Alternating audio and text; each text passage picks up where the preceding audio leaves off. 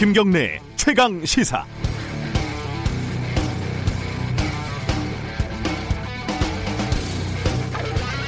최근에 미국의 인종차별 반대 시위와 진압 양상을 보면서요, 우리나라 국민들만큼 여러 가지 생각이 드는 나라는 없을 거다, 이런 생각이 들었습니다.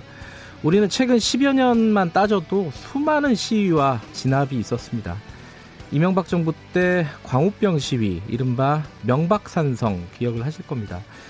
저는 그때 당시에도 기자 생활을 하고 있었는데 그 진압 경찰한테 짓밟힌 학교 후배 를 뉴스에서 우연히 보고 나서는 취재가 아니라 주말에 시위를 시위에 참여할 수밖에 없었습니다. 박근혜 정부 때 백남기 농민 사망 사건 일종의 조준 사격에 가까운 물대포 진압은 국민들의 강력한 반발만 나왔던 적이 있었죠. 그리고 이 같은 일련의 사건들은 전국적으로 어, 탄핵 촛불로 이어졌다 이렇게 볼 수 있습니다. 기껏해야 5년, 두 개를 이어 붙여봐야 10년, 범불 10년 정권은 결코 국민들을 이길 수 없었다는 걸 우리는 경험을 했습니다. 물론 미국 트럼프 대통령은 스케일이 다릅니다. 시위대를 쓰레기라고 지칭을 하고 군대를 동원하고 강경 진압을 요구하고 뻔뻔하고 어이없는 언론 플레이를 계속하고 있습니다. 이런 모습을 보면서 미국 참 별거 없구나 조금 우쭐을 하는 기분도 들었습니다. 하지만 시간이 지나가면서 우리가 어디서 많이 봤던 모습들이 나타나고 있습니다. 시위대 앞에서 무릎을 꿇고 지지를 표시하는 경찰들, 경찰 앞에서 흑인 어린이를 보호하는 또래 백인 어린이, 약탈과 방화의 흔적을 차분하게 정리하고 있는 자원봉사자들. 미국이 이번에 뿌리 깊은 인종 갈등과 차별을 완전히 해소할 수는 없겠죠. 하지만 트럼프 대통령도 결코 결국은 당연하게도 국민들을 이길 수는 없을 겁니다. 6월 4일 목요일 김경래의 최강 시사 시작합니다.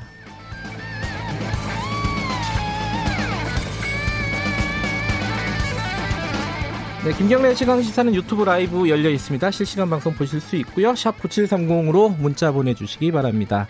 짧은 문자는 50원, 긴 문자는 100원이고요. 스마트폰 콩 이용하시면 무료로 참여하실 수 있습니다. 일부에서는요. 지금 재난지원금 추가 지급하자 그 이재명 경기지사가 밝혔죠. 민주당 김두관 의원도 동의한다는 얘기를 했습니다. 김두관 의원 연결해 보고요. 2부의 최고의 정치에서는 홍익표 민주당 의원, 통합당 윤영석 의원과 함께 금태섭 전 의원 징계, 국회원 구성 각종 현안들 두루 살펴보겠습니다.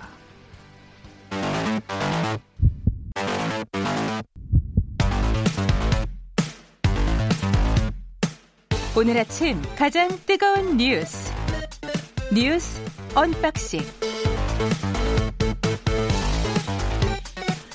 네 택배 박스를 뜯는 두근두근한 마음으로 매일매일 준비합니다 뉴스 언박싱 고발 뉴스 민동기 기자 나와 있습니다 안녕하세요 안녕하십니까 KBS 김양순 기자 나와 있습니다 안녕하세요 네 안녕하세요 김종태 님이 김향순 기자님, 팀, 팀장님 목소리 너무 좋아요. 이렇게 보내주셨습니다. 네, 향순이 아니고요. 양순이. 양순입니다. 네. 향수기도 아니고, 향순이도 아니고, 양순입니다. 양순이. 어, 지금 좀 전에 속보가 하나 들어왔는데, 북한의 김여정 지금 부부장이죠. 노동당 제1부부장이 대북전단 조치 안 하면 남북 군사합의 파기를 각오해야 한다. 이런 담화를 발표를 했다고? 이거 단독 담화인 것 같아요. 그죠? 그러니까 단독으로 담화를 요즘 자주 내는 것 같은데요. 네. 뭐 북한 내부의 상황이라든가 이런 거를 뭐 단정적으로 얘기할 수는 없지만 네. 상당히 강경한 그런 내용을 담고 있습니다. 네, 최근에 탈북민들이 이제 삐라를 수십 장을 뿌렸거든요. 대북 전단지죠. 아 그래요? 네, 아직도 하는군요. 네, 아직도 하고 네. 있습니다. 그래서 여기에 대해서 이제 김여정 제1노동당 부부장이 굉장히 원색적인 표현을 썼더라고요. 음. 글자도 못 알아보는 뭐 사람들이라고 하면서 네 그러면서 여기에 대해서 이제 정부가 조치를 해라라고 네. 이 얘기 사실 계속 해왔던 얘기긴 하거든요. 네. 근데 이게 이 사안을 그냥 이게 사실 민간에서 벌어진 일이잖아요. 그렇죠. 정부가 주도한 일도 아니고. 근데 이 사안을 북한에서는 꽤 심각하게 보고 있다 이런 느낌이 있네요. 뭐 추가적인 소식이 들어오면 뉴스에서 저희들이 자세히 전달해 드리겠습니다. 오늘 첫 번째 소식은요. 이재용 부회장이 검찰에 수사 심의위를 신청했다.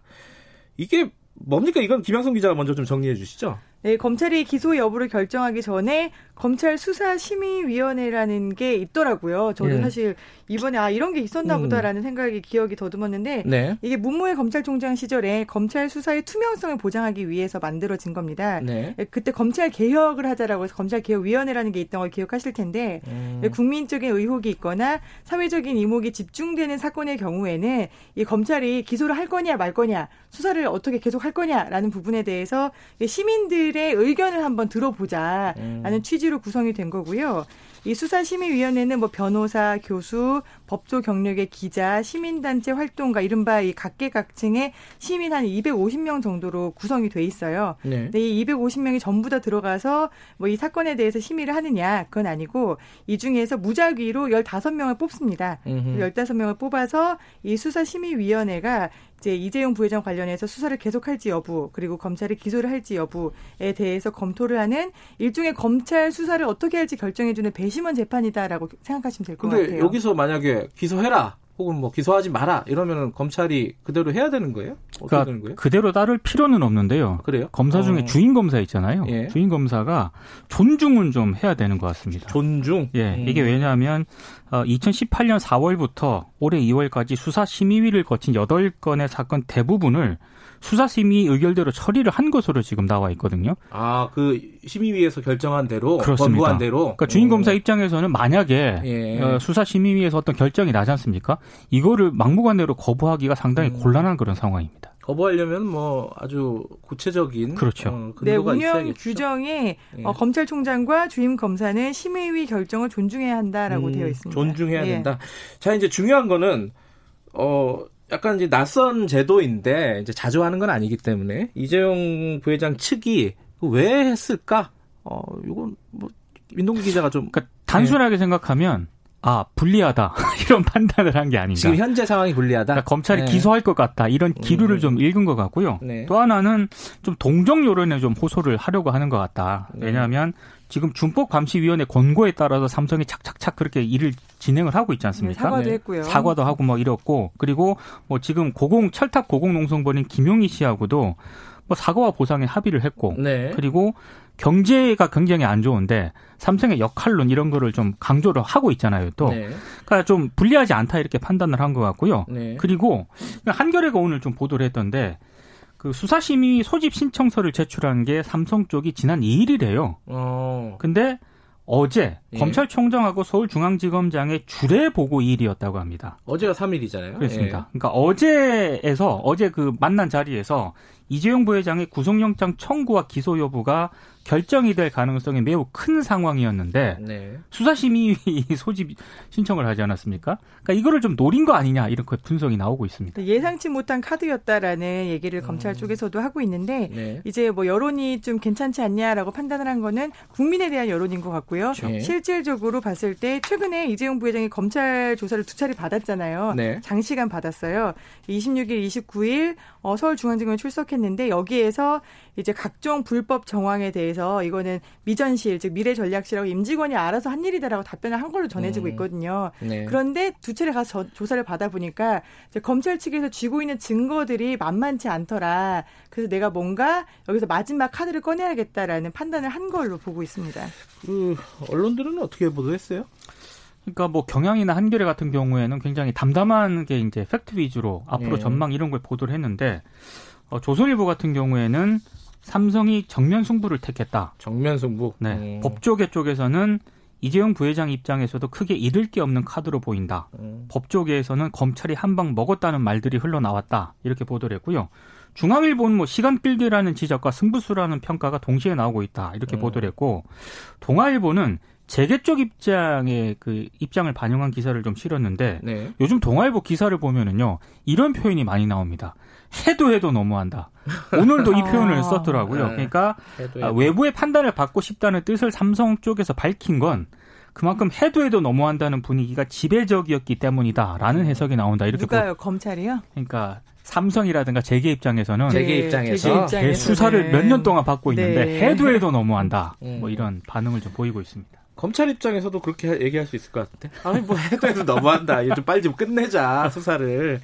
또 시간이 끌어지게 됐는데 뭐 어쨌든 심의가 열릴지 여부도 판단을 해봐야 되는 거죠. 그렇습니다. 그냥 신청한다고 다 열리는 건 아닐 거 아니에요, 당연히. 이게 사건 담당 검찰청에 부의심의위원회가 있거든요. 아, 여기에서 그, 거기서 또 결정을 해요. 결정을 합니다. 복잡하네. 예. 부의를 할지 결정을 하고 그다음에 부의를 하기로 결정을 하면 다시 심의위원회를 구성을 하고 네. 거기서 심의를 하게 되는 거죠. 알겠습니다. 이건 좀 시간이 걸리는 상황이네요. 어차피 좀 그 기소를 하더라도 그쵸. 예, 시간은 좀 지연이 될 것 같고 정치 얘기 좀 해볼까요? 김종인 미래통합당 비상대책위원장이 아뭐뭐 말 한마디만 하면 요새 다 기사인데 어, 이해찬 대표 더불어민주당 대표를 만났습니다. 만나가지고 여러 가지 얘기도 하고 그리고 또 무슨 강연회? 이게 초선 의원들 공부 모임에서 가, 가, 공부도 하는 모양이군요. 어쨌든 강연회에서 뭐 얘기를 했는데 어, 또 재밌는 얘기들이 많이 나왔어요. 그 얘기부터 잠깐 소개를 해주시죠, 민동기 기자가. 그러니까 기자들이 좋아할 만한 표현을 좀 많이 쓰더라고요. 예. 어, 법 앞에 평등 같은 형식적 자유는 이제 의미가 없다. 네. 보수가 지향하는 가치 가운데 최종적으로 물질적 자유를 어떻게 극대화시키느냐가 정치의 기본적인 목표다. 이렇게 얘기를 했고요. 그리고 강연 뒤에는 기자들과 만나가지고요. 예. 배고픈 사람이 빵집을 지나다가 김이 모락모락 나는 빵을 보고 먹고 싶은데 돈이 없으면 먹을 수가 없다. 그러면 그 사람에게 무슨 자유가 있겠냐? 그런 가능성을 높여줘야 물질적 자유라는 게 늘어난다. 이렇게 강조를 했습니다. 그러니까 훅 들으면 아 이게 제가 기자 입장에서라도 이게 받아쓸 수밖에 없는 네. 그런 어, 표현들을 많이 그렇죠. 사용을 하고 있습니다. 감각이 아직 안 떨어졌어요. 네, 감각이 대단하십니다. 아, 네. 네. 기자가 빵을 먹고 싶게 만드는 그런 네, 수사를 구수, 구사를 하시는데 이게 이런 말도 했어요. 김종인 위원장이 나는 보수라는 말 자체를 좋아하지 않는다. 우리 당의 정체성은 그동안 사실 우리가 보수당, 보수 언론, 우리는 보수를 지향한다. 가치가 보수다라는 얘기를 많이 했잖아요. 네. 근데 이제 미래통합당의 정체성은 보수라는 표현을 쓰지 않겠다. 라고 해서 아예 강령 자체를 바꾸겠다라고 했어요. 그래서 음. 이제 사실 이게 뭐 김종인 위원장이 예전에도 어 뭐 합당하고 정강 정책 할 때 보수라는 단어를 빼자라고 2012년에도 추진을 했었다고 합니다. 음. 근데 2012년에는 이제 당내 반발에 맡겨서 처리를 했었는데 이번에는 보수라는 단어를 확실히 빼겠다라는 의지를 표명을 하고 있고요. 앞으로는 당의 논평, 뭐 소식지, 각종 문서 등에서 보수라는 말도 안 쓸 거고 또 이제 자유 우파 우파라는 말에 좀 반감을 그동안 계속 아, 말씀하셨었거든요. 보수도 싫고 우파도 싫고. 어. 그러면은 당내 반발이 당연히 있지요 지금 이런 움직임에 대해서. 아, 근데 생각보다 그게 공개적으로 표출은 안 되는 것 같아요. 특히 아하. 이제 어, 워낙에 극우 보수 이미지가 미래통합당이 강하다 보니까 네. 특히 초재선 의원들은 김종인 위원장 발언에 예. 은근히 좀 많이 지지를 하는 것 같고요. 네. 다만 중진 의원들은 좀 거부바, 거부감을 표출을 하는 것 같긴 한데 네. 신문들이라든가 언론에 보도되는 그 기사들을 보니까 장재원 의원 정도만 이렇게 불만을 표출하는 것으로 지금 나와 있습니다. 그러니까 어허. 유사민주당 심지어 유사 정의당을 만드는 게 우리의 지향점이 돼서는 안 된다. 음. 이렇게 반발을 하고 있다. 이렇게 보도가 되고 있습니다. 다른 분들은 동의한다는 뜻으로 받아들여야 되나요? 아니면 어떻게 이게, 어떻게 해야 이게 되나요? 아무래도 초선 의원 공부 모임 강연이었잖아요. 아, 그러다 초선 보니까 의원, 네, 예. 초선 의원들 입장에서는 음. 아직까지 내가 뭐 어느 정도 발언을 해야 되나라는 수위를 좀 가늠하기 어려웠던 것 같고요. 예. 이게 동아일보에 보면 이런 표현이 있는데 참석한 한 의원이 보수라는 단어를 피하되 좌파가 싫어하는 자유라는 단어를 들고 나와서 통합당의 가치를 재구성하려는 것처럼 느껴졌다라고 음. 거기 참석한 초선 의원이 얘기를 합니다. 음. 네, 일단 저는 보수와 우, 뭐 진보, 좌파와 우파 그리고 자유와 민주 이런 개념에 대해서 어, 좀 공부를 좀 하셔야 되지 않을까라는 생각이 들었습니다. 이게 사실은 전 이 뉴스를 보면서 어, 보통 고등학교 졸업하고 뭐 대학을 가거나 이제 고등학교 때 이제 제도적인 교육 말고 다른 걸 보면 이런 얘기들이 많이 하잖아요. 야, 니들이 배웠던 자유는 실제 자유가 아니야. 빵을 먹는 거, 뭐 밥을 밥이라고 해도 되고 이게 물질적인 이런 게 훨씬 더 중요해. 이게 사실은 좀 되게 진보적인 가치를 많이 얘기했던 그렇죠. 부분인데 네. 이런 자, 시, 아, 사회 경제적인 어떤 권리 이런 부분을 김정인 위원장이 꺼내 들었다. 이게 미래통합당에서 어떻게 정리될지 굉장히 궁금합니다, 사실. 2020년판 그 의식화 교육인 것 뭐 같습니다. 그런 느낌도 있고요. 이게 결국 근데 지금 현재 어제 한국일보가 단독 보도를 했는데 그게 아직 뭐 정확하지는 않은데 그런 기준이 있어요. 기본소득 어, 청년 기본소득을 추진하려고 하고 있고 그거를 김정인 위원장이 강하게 밀어붙이고 있다라는 취지의 기사가 나왔는데 그거랑 연결시켜서 볼 수도 여지가 있는 거죠, 그죠? 그 재원 문제가 굉장히 좀 핵심 아니겠습니까? 예. 그래서 아마 김정인 위원장도 이런 부분에 있어서는 좀 신중한 것 같더라고요. 그러니까. 예. 아, 그래서 뭐 청년을 좀 우선적으로 배, 려하는 그런 정책을 추진할 수도 있다. 언론들이 이렇게 보도를 네. 하고 있던데 이건 좀 봐야겠습니다. 상황. 알겠습니다. 다음 소식은요. 어, 한일 무역 분쟁. 이게 참 시간이 오래돼 가지고 어떻게 되고 있는지도 잊어버리고 있었는데 이게 WTO로 우리 정부가 다시 가져갔다. 일본이 반발하고 있다 이거잖아요. 뭐 제목을 보면은 네, 그렇죠. 자세한 내용 좀 알려 주세요. 네, 이게 사실 작년에 화이트리스트에서 우리 배제했잖아요. 네. 일본이. 그래서 여기에 대해서 제기를 했던 사유가 있었습니다. 음. 그래서 이 사유가 이제 민수용 물자가 대량 살상 무기 개발 등에 전용되는 걸 막아라라고 해가지고 한국 측이 여기에 대해서 3월 달에 법적 근거를 명확하게 해서 무역법을 개정을 했어요. 음. 그래서 우리는 이제 사유를 다 없앴다. 그러니까 너네가 음. 얘기했었던 수출 규제 풀어라. 음, 우린 다 했으니까 그렇죠. 일본 니들이 할 것도 네. 해라. 그리고 그렇죠. 이게 마지막 시한이 5월 31일이었거든요. 아, 그래요? 근데 일본이 음. 거기에 대해서 답변을 안 줬어요. 네. 우리가 기다렸습니다. 이틀 기다리다가 안 되겠다. 이제 아무 답이 없으니 그러면 우리는 WTO로 가겠다라고 발표를 하게 된 겁니다. 일본은 반응이 뭐 안 봐도 유튜브인데 아, 네. 어떻습니까? 네, 일본의 반응은 뭐 이제 뭐 굉장히 유감이다. 이게 해결이 음. 될 거라고 생각하냐? 전혀 해결이 안 된다라고 했고요. 네. 어제 강경화 장관하고 모태기 일본 외무성 외상이 40분 정도 통화를 했었는데 네. 이게 WTO 제소 재개에 관련해서 계속적으로 논의를 하면서 정말 깊은 유감을 우리가 표현한다라고 얘기를 음. 했습니다. 그리고 뭐 이제 모태기 외무상은 여기에 대해서 우리가 이제 입국 제한 조치 기업인들에 한해서 좀 완화를 해달라라고 또 제안을 했는데 음. 이것도 거부를 했습니다.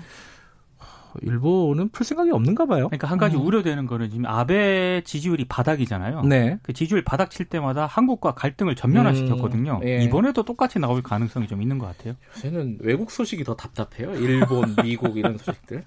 어, 뉴스 언박싱 여기까지 듣죠. 고맙습니다. 고맙습니다. 고맙습니다. 민동기 기자, 김양순 기자였습니다. 김경래 최강 시사 듣고 계신 지금 시각은 7시 37분 향해 가고 있습니다. 당신은 일일 몇 강 하고 계십니까? 어제도 1강, 오늘도 1강. 김경래의 최강 시사 아니겠습니까? 하하하하하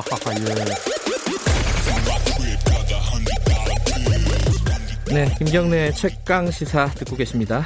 어, 정부가 어제 추가 경정 예산 의결을 했죠. 근데 이 최근에 이 정부 추가 경정 예산에 이거 들어가지는 않았어요. 근데 추가로 어, 재난지원금 또 지급을 해야 되는 거 아니냐 이런 목소리 나오고 있습니다. 이재명 도지사가 얘기를 했고 더불어민주당의 김두관 의원 역시 2차, 3차 재난지원금 각오해야 된다 이렇게 주장을 했습니다. 물론 이제 결은 다른데 저 미래통합당 쪽에서는 기본소득제 얘기가 좀 솔솔 나오고 있고요. 관련된 얘기를 어, 더불어민주당 김두관 의원과 함께 얘기 나눠보겠습니다. 의원님 안녕하세요. 예 반갑습니다. 김두관입니다. 네. 어, 긴급 재난지원금 요번에 뭐 저도 받았는데 어, 예. 뭐 좋더라고요. 근데 효과가 그렇죠. 좀 있었, 있었다고 보세요? 어, 그렇죠. 저 재난 기본 소득이라는 이름으로 이제 전체적으로 지급했던 경기도 같은 경우에요. 네. 그 4월 매출액이 한 영세 자영업자 한 18% 정도 뛰었다고 하더라고요. 네. 골목 상권 상인들이 이제 그렇게 응답을 했습니다. 네. 그리고 또 지금 정부가 지급한 거는 지금 지급한 게 얼마 되지 않았는데 네. 신한 카드를 비롯한 카드사에서 자체 분석을 했는데 네. 어, 소비 지출 정도에 상당히 긍정적으로 음. 영향을 미친 것으로 그렇게 나타났거든요. 네. 아, 아직 1개월 정도밖에 되지 않았기 때문에 네. 어, 아마 이 정부의 재난 지원금이 두 달 정도는 소비 지출을 받쳐줄 수 있다는 게 전문가들의 음. 판단입니다. 그 이재명 경기도지사는 2차 재난, 어, 긴급 재난지원금을 제안을 했고 의원님도 역시 거기에 동의한다고 하셨어요. 어, 네. 이게 언제 언제 어느 정도 수준으로 해야 된다는 구체적인 안은 혹시 갖고 계신 건가요? 뭐 이재명 지사 기자회견에서 밝혔듯이요. 네. 2차 재난지원금 20만 원 정도 하면 10조 정도 드는 돈이거든요. 네. 사실은 이번 35조 3천억 3차 추경에 예. 이 부분이 반영되지 않아서 좀 아쉬움이 있는데요. 음. 전문가들이 이제 진단하듯 코로나19는 상당히 장기화될 전망이고, 예. 어, 뭐 경제 전반에 미치는 영향이 매우 크기 때문에 가계 소득 감소가 불가피하거든요. 네. 그리고 또 우리나라하고 주요 이제 무역 파트너인 뭐 미국이나 또 유럽 이런 경제 회복이 지연되고 있기 때문에 네. 아마 뭐 2차, 3차도 지급해야 되지 않을까. 지금 뭐 음. 전체 경기의 흐름으로 보면 그런 생각이 듭니다. 근데 이게 재원 문제잖아요, 결국은. 뭐 돈 주면은 좋죠. 저도 좋고, 돈 쓰면 좋은데, 네. 이게 정부 돈, 요번에 3차 추경도 35조가 어, 나라비 때문에 걱정이다, 이런 의견들도 일부는 있으니까, 이게 돈 문제 아니겠습니까? 재원 문제? 이거 어떻게 보세요? 어, 우리가 이제 그 IMF 왔을 때도 그랬지만, 네. 지금은 소위 이제 정부가 어, 확장적 재정 정책을 통해서 경기를 이제 보양할 때거든요. 네. 우리나라는 그동안 재정을 매우 건전하게 운영해 왔기 때문에 네. 뭐 기재부 같은 경우는 이제 그 국가 총생산 대비 40%를 넘으면 안 되는 마지노선처럼 이야기를 했지만 네. 실제 그거는 그냥 기재부가 정해놓은 심리적 마지노선이고 음. 사실은 이런 위기 상황에 재정 정부가 재정 지출을 통해서 경기를 회복하려고 재정 건전성을 유지해 왔기 때문에 네. 지금은 정부가 적극적으로 뭐 재정을 확장할 때고요. 예. 최근에 이제 이렇게 쭉 봤을 때 한 43% 정도, 예. GDP 대비 43% 정도니까 뭐 일본이나 미국 이런 선진국에 비해서는 굉장히 건전한 겁니다. 음, 그러면은 이게 아까 말씀하셨듯이 지금 정부가 지급한 재난지원금 소비 기간이 아직 안 끝났잖아요. 예. 그러면은 2차는 대략 언제쯤이 괜찮, 그 좋은 시점이라고 보십니까? 어, 정부에서는 뭐 지금 답을 하고 있지 않지만 예. 아마 한두 달 정도 어, 소비 지출에 어, 소비를 이렇게 뒷받침해 줄 거기 때문에 네. 또뭐 한 8월이나 9월 초 이렇게 정도 제가 뭐 그 부분에 대해서 정확한 음, 음. 진단을 하고 있는 사람이 아니라서 네네네. 네, 네. 그 날짜를 대단해서 말씀드리기 어렵지만 네. 이 영향이 계속 갈 거기 때문에 네. 충분한 준비를 해서 적절한 시점에 예. 이렇게 집행을 해야 되지 않을까 싶습니다. 근데 요번에 말씀 아까 의원님도 말씀하셨는데 3차 추경에는 이게 반영이 안 됐어요. 안 됐고 예. 기재부 입장은 홍남기 부총리도 이게 전혀 검토한 적이 없다. 추가 지급은 이렇게 예. 얘기하고 1차적인 지급을 할 때도 뭐 70%를 주니 많이 뭐 이래 가지고 굉장히 논란이 많았잖아요. 기재부는 여기에 대해서 약간 거부감이 있는 것 같아요. 그러면 저, 예. 예, 어떻게 보십니까? 결론은 사람들의 생각을 저는 바꾼다고 생각하거든요. 네. 국민들의 인식이 이제 바뀌었다는 걸 의미하는데요. 네. 이제 이제 기재부도 과거 같은 보수적 재정 운영을 고수하기는 좀 어려울 거고요. 예. 일단 기재부가 정부 재정을 통할하는 집행기관이지 사실은 이 나라의 살림을 정확하게 감당하는 것은 국회와 이제 국민이 선택한 청와대 대통령이라고 생각을 합니다. 그래서 음. 기재부가 이제 국간 열쇠를 갖고 있다 보니까 네. 국간 안에 든 모든 재원이 본인들 거라고 약간 오해를 한 것 같은데요. 그러지는 않고요. 예. 분명한 것은 예. 어, 국회나 이 정부가 청와대가 결정하면 그것을 뭐 집행하는 기관으로서 엄중하게 공정하게 이렇게 하는 네. 기관이 마침 본인들이 그 재원을 직접 주인은 아닌데 그런 인식을 바꾸는 게 매우 중요할 것 같고요. 음, 네. 물론 뭐 그 재정을 운용하는 기재부 입장에서는 재정 건전성을 더 강조를 하고 싶을 뿐이죠. 그러나 네. 지금은 확장적 재정 정책을 통해서 경기를 보양할 상황입니다. 네. 어, 근데 어쨌든 지금 상황을 보면은 정부, 특히 뭐 기재부 쪽에서는 어, 소극적인 상황인 건데, 그럼 당에서 어, 여당에서 이 부분을 추진을 당 차원에서 할 수 있는 상황인가요? 어떻게 보십니까? 뭐 추경이나 주요 정책은 아무래도 이제 국정을 책임지는 정부 여당 또 요즘은 뭐 청와대까지 포함해서 당정청 네. 이렇게 정책 예비를 통해서 집행하는 것이거든요. 그 네. 뭐 가정에 내가 다 참여는 하지 않았지만 네. 당정청 협의를 가정해서 재정 운영과 관련해서는 좀 치열하게 논쟁하고 싸우고 음. 그렇게 합니다. 네. 그렇게 해서 이제 합의를 도출해서 하는데요. 네. 일단 뭐 3차 추경도 규모도 꽤 커서 기대가 큰데 한편으로 한 11조 정도는 그걸 막는 데 쓰는 거거든요. 네.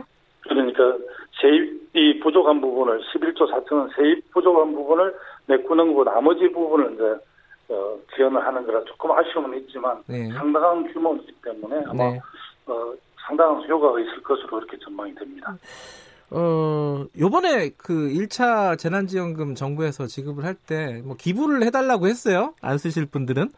네. 근데 거의 안 했더라고요. 나중에 보니까. 그 뭐. 아, 그러니까 이것도 잘 사는 사람들은 잘 사는 사람대로 또 소비 패턴이 있고 예. 또 어려운 사람은 어려운 대로 다 거의 뭐 기부는 아주 미비하더라고요. 예. 오히려 그 처음에 70%만 지급한다 했을 때 예. 부자들한테 지급하느냐 이렇게 많이 멘트를 하고 예. 했었는데 예. 실제 뭐 용산구라든지 서울 쪽에 보니까 굉장히 손들이 많이 있는 쪽에 오히려 재난지원금을 수령한 퍼센트가 90몇 퍼센트 정도 되더라고요. 네. 그래서 어떻게 보면 이 기부보다는 오히려 지역 화폐를 통해서 지역의 소비를 진작하는 게 더 바람직하기 때문에 네. 적극적으로 이렇게 소비를 해주시는 게그 음. 재난지원금을 지원한 취지에 네. 맞는 것 같습니다. 이번에도 이제 중앙정부 차원에서는 어, 지급을 했지만 그 전에 지자체에서 먼저 했잖아요. 뭐 경기도라든가 예. 뭐 그 경남이라든가 뭐 이런 데서 먼저 했는데 요번에 말씀하신 2차 어, 재난 어, 긴급 재난 기금이 지급이 된다 하더라도 지자체에서 먼저 좀 시범적으로 할 수 있지 않을까라는 생각도 들어요. 특히 이제 이재명 지사 같은 경우는 워낙 적극적이니까요. 그런 식으로 진행이 되지 않을까요? 예상 네, 물론 좀 그럴 가능성이 있다고 보고요. 네. 1차 재난 기본소득도 사실은 기초자치정부에서는 부산광역시 기장군에서 예. 강력지방정부는 이제 경기도에서 촉발이 됐거든요. 네. 그래서 상당히 이제 지방정부가 사실 주민들하고 직접 소통을 하기 때문에 네. 어려움을 너무 잘 알지 않습니까? 그러나 네. 사실 1, 차 지급 때 이제 재정을 재력을 많이 소모한 상태라 네. 가능할지는 잘 모르겠습니다. 그러나 저는 이제 지방정부를 대변하는 입장에 쭉 활동을 해왔는데 예. 재난기본소득은 정부 주도로 국비로 음. 지급하는 것이 바람직하다고 생각합니다. 사실 지방정부의 재정이 매우 어렵거든요. 음, 중앙정부에서 하는 게 더 바람직하다. 음, 예. 알겠습니다.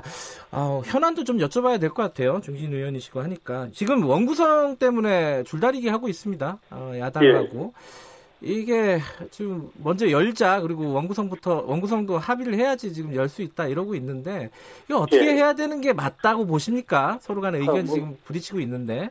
우리 뭐 민주당 저 김태년 원내 대표를 비롯한 지도부가 예. 잘 풀어갈 텐데 사실은 뭐 이 역지사지로 사실 좀 이렇게 입장을 생각하는 게 매우 중요하잖아요. 네. 기본적으로는 뭐 대화와 타협을 통해서 원구성하는 게 굉장히 바람직한데 이제 과거에 단순 가방이 넘는 경우가 아니라 압도적으로 지지를 해준 이런 점을 또 야당은 좀 이렇게 생각을 해야 될 것 같고요. 네, 또 네. 여당은 우리 여당 입장에서 그래도 야당이 한 103석 정도를 가진 거대 야당이기 때문에 또, 또 거의 파트너이기 때문에 네.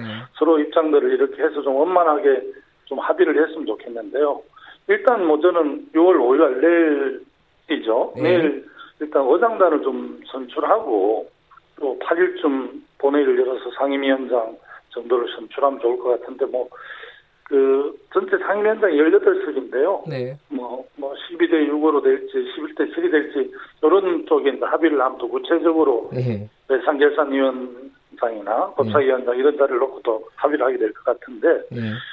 그 지금은 이제 이 우리가 그 상임위를 가깝겠다 이렇게 하는 것은 뭐 제가 볼 때는 협상으로 그렇게 예, 예. 또 이야기를 한 것이 고 그렇게 다 하겠다는 거는 저는 아니라고 생각을 하거든요. 예. 아마 뭐 어제도 막걸리 회동도 하고 했으니까 오늘 좀 좋은 협상이 있을지 좀 기대를 해보는 해보고 있습니다. 그 근데 이게 결과적으로는 어, 법사위 예결이 문제다 이렇게 해석하는 사람들도 꽤 있어요. 특히 법사위 같은 경우에 어, 예. 법안들을 어, 좀 신속하게 통과하려면 여당이 가져가야 된다. 그리고 여당 사건 이런 부분을 가대 해석을 해서 마침 예. 법사위가 다른 상임위와 결정을 제동을 걸거나 네. 뒤집기도 하고 이렇게 하니까 아침 미국 상원처럼 역할을 하니까 법사위 운영에 대해서 굉장히 논란들이 많고요. 과거에 다른 상임위에 이제 법률 전문가들이 없었을 때 네. 혹시 그게 이제 문제가 되는 걸 한번 점검하는 건데 지금은 뭐 수석 전문위원을 비롯해서 상임위별로 아주 전문가들, 법률 전문가들이 많이 이렇게 받쳐주고 있기 때문에 예. 사실은 법사위의 그런 자구 해석 기능 이런 거는 이제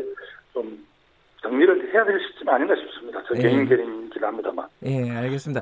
그 얘기도 하나 여쭤볼게요. 그 금태섭 의원 아, 전 의원이죠. 어, 징계 예. 관련해서 예. 좀당 내도 그렇고 외부에서도 말이 많습니다. 이게 어, 의원의 소신에 대해서 이렇게 징계를 투표 행위에 대해서 징계를 하는 거는 뭐 초유의 이, 어, 찾아보기가 어렵다. 어, 조금 과도한 어, 당의 결정 아니냐 여기 대해서는 어떻게 생각하십니까? 정치 선출적 정치인이 가장 큰 그 책임을 지는 방식은 사실 선거를 통해서 책임을 지는 방식이거든요. 네. 금태섭 위원은 이제 지구당 아, 지역위원회 그 후보 선출 과정에서 이제 강선우 지금 의원한테 배배를 해서 네. 보면 매우 큰 정치적 책임을 진 거라고 생각합니다. 네. 그런데 또 당헌 당규에는 또 이렇게 그 책임을 묻게끔 돼 있어가지고 네. 일반적 국민들 그 눈높이하고 당헌 당규가 규정하고 있는 거좀 불합치해서 네. 좀 안타까움이 있고요. 예. 좀 많이 아쉽습니다. 그 재심 신청을 했는데 어뭐 예. 당내 김혜영 의원 같은 경우도 이게 그 김태섭 의원의 의견을 좀 받아들여야 되는 거 아니냐 이런 얘기가 있습니다. 어떻게 보십니까? 그 아마 뭐 당에서 그 잘 판단할 텐데요. 네. 사실은 그 국민을 보고 하는 게 가장 원칙이기 때문에 네. 우리 국회도 이제는 크로스 보팅 자유투표제 이런 게 일반화될 수 있도록 해야 네. 된다. 아마 금지하고 있지는 않지만 그 당론이 네. 결정하는 과정에 치열하게 토론하고 반대 의견도 있지만 당론이 또 정하면 그 당론에 따라서 그 투표하는 게 일반화돼 있어요 지금 국회에서 그래서 아마 네. 검찰수위원은 그 당시 공수처나 금경수사 건 조정권 문제와 관련해서 좀 음. 우리 일반 위원들과 좀 다른 생각을 갖고 계시더라고요. 그 음. 생각은 저희들이 존중을 했었고 다만 아쉬움은 그렇게 이제 공수처 음. 법안 등의 수사권을 통해서 이제 검찰개혁이나 사법개혁을 하려고 했을 때, 네. 그좀 함께하지 않는 아쉬움이 있어. 그게 다음 당구에 이대되는지 이번에 그런 일이 있었는데 네. 좀 아쉽습니다. 저도 아, 아쉽다. 생각합니다. 징계는 과하다. 이 부분에 대해서는 어떻게 보세요? 사실은 뭐가 앞에 말씀드렸듯이 네. 선출직 공직자는 선거라는 걸 통해서 네. 가장 큰 심판을 받기 때문에 어떻게 보면 이중징계 같은 그런 느낌을 줘서 음. 아쉽네요. 알겠습니다. 이게 어, 좀긴 얘기가 될 수도 있는데 짧게 좀 여쭤볼게요. 김종인 위원장이 기본소득제를 꺼낼 가능성이 굉장히 높다는 관측들이 많아요. 실제로 어제 네. 비슷한 맥락의 얘기들 꺼냈고요. 기본소득제 이거 추진은 어떻게 보십니까? 청와대는 좀 이르다 이렇게 얘기를 하고 있는데. 어... 청와대는 당장 뭐 이렇게 근본적인 복지 지원 체계를 흔드는 문제이기 때문에 네. 결코 단순한 문제는 아니고요. 네. 또 기본소득세를 뭐 데서 실험적으로 최근에 좀 한 적이 있고요. 네. 같은 이 여러 가지 이제 문제가 있죠. 노는 뭐 노는 사람 일하지 않는 사람 먹지도 말라는 이야기도 있듯이 노는 네. 사람에게 뭐 기본소득을 줄수 있는 이런 논란들부터 시작해서 네. 그 재원을 어디서 확보할지 여러 가지 논란들이 있지만 이거는 김동인 비대위원장이 제안을 했기 때문에 논의는 불가피할 거라고 예, 보고요. 알겠습니다. 본물투에 터질 겁니다. 여기까지 예. 듣겠습니다. 고맙습니다. 예, 감사합니다. 더불어민주당 김두관 의원이었습니다. 잠시 후 2부에서 뵙겠습니다.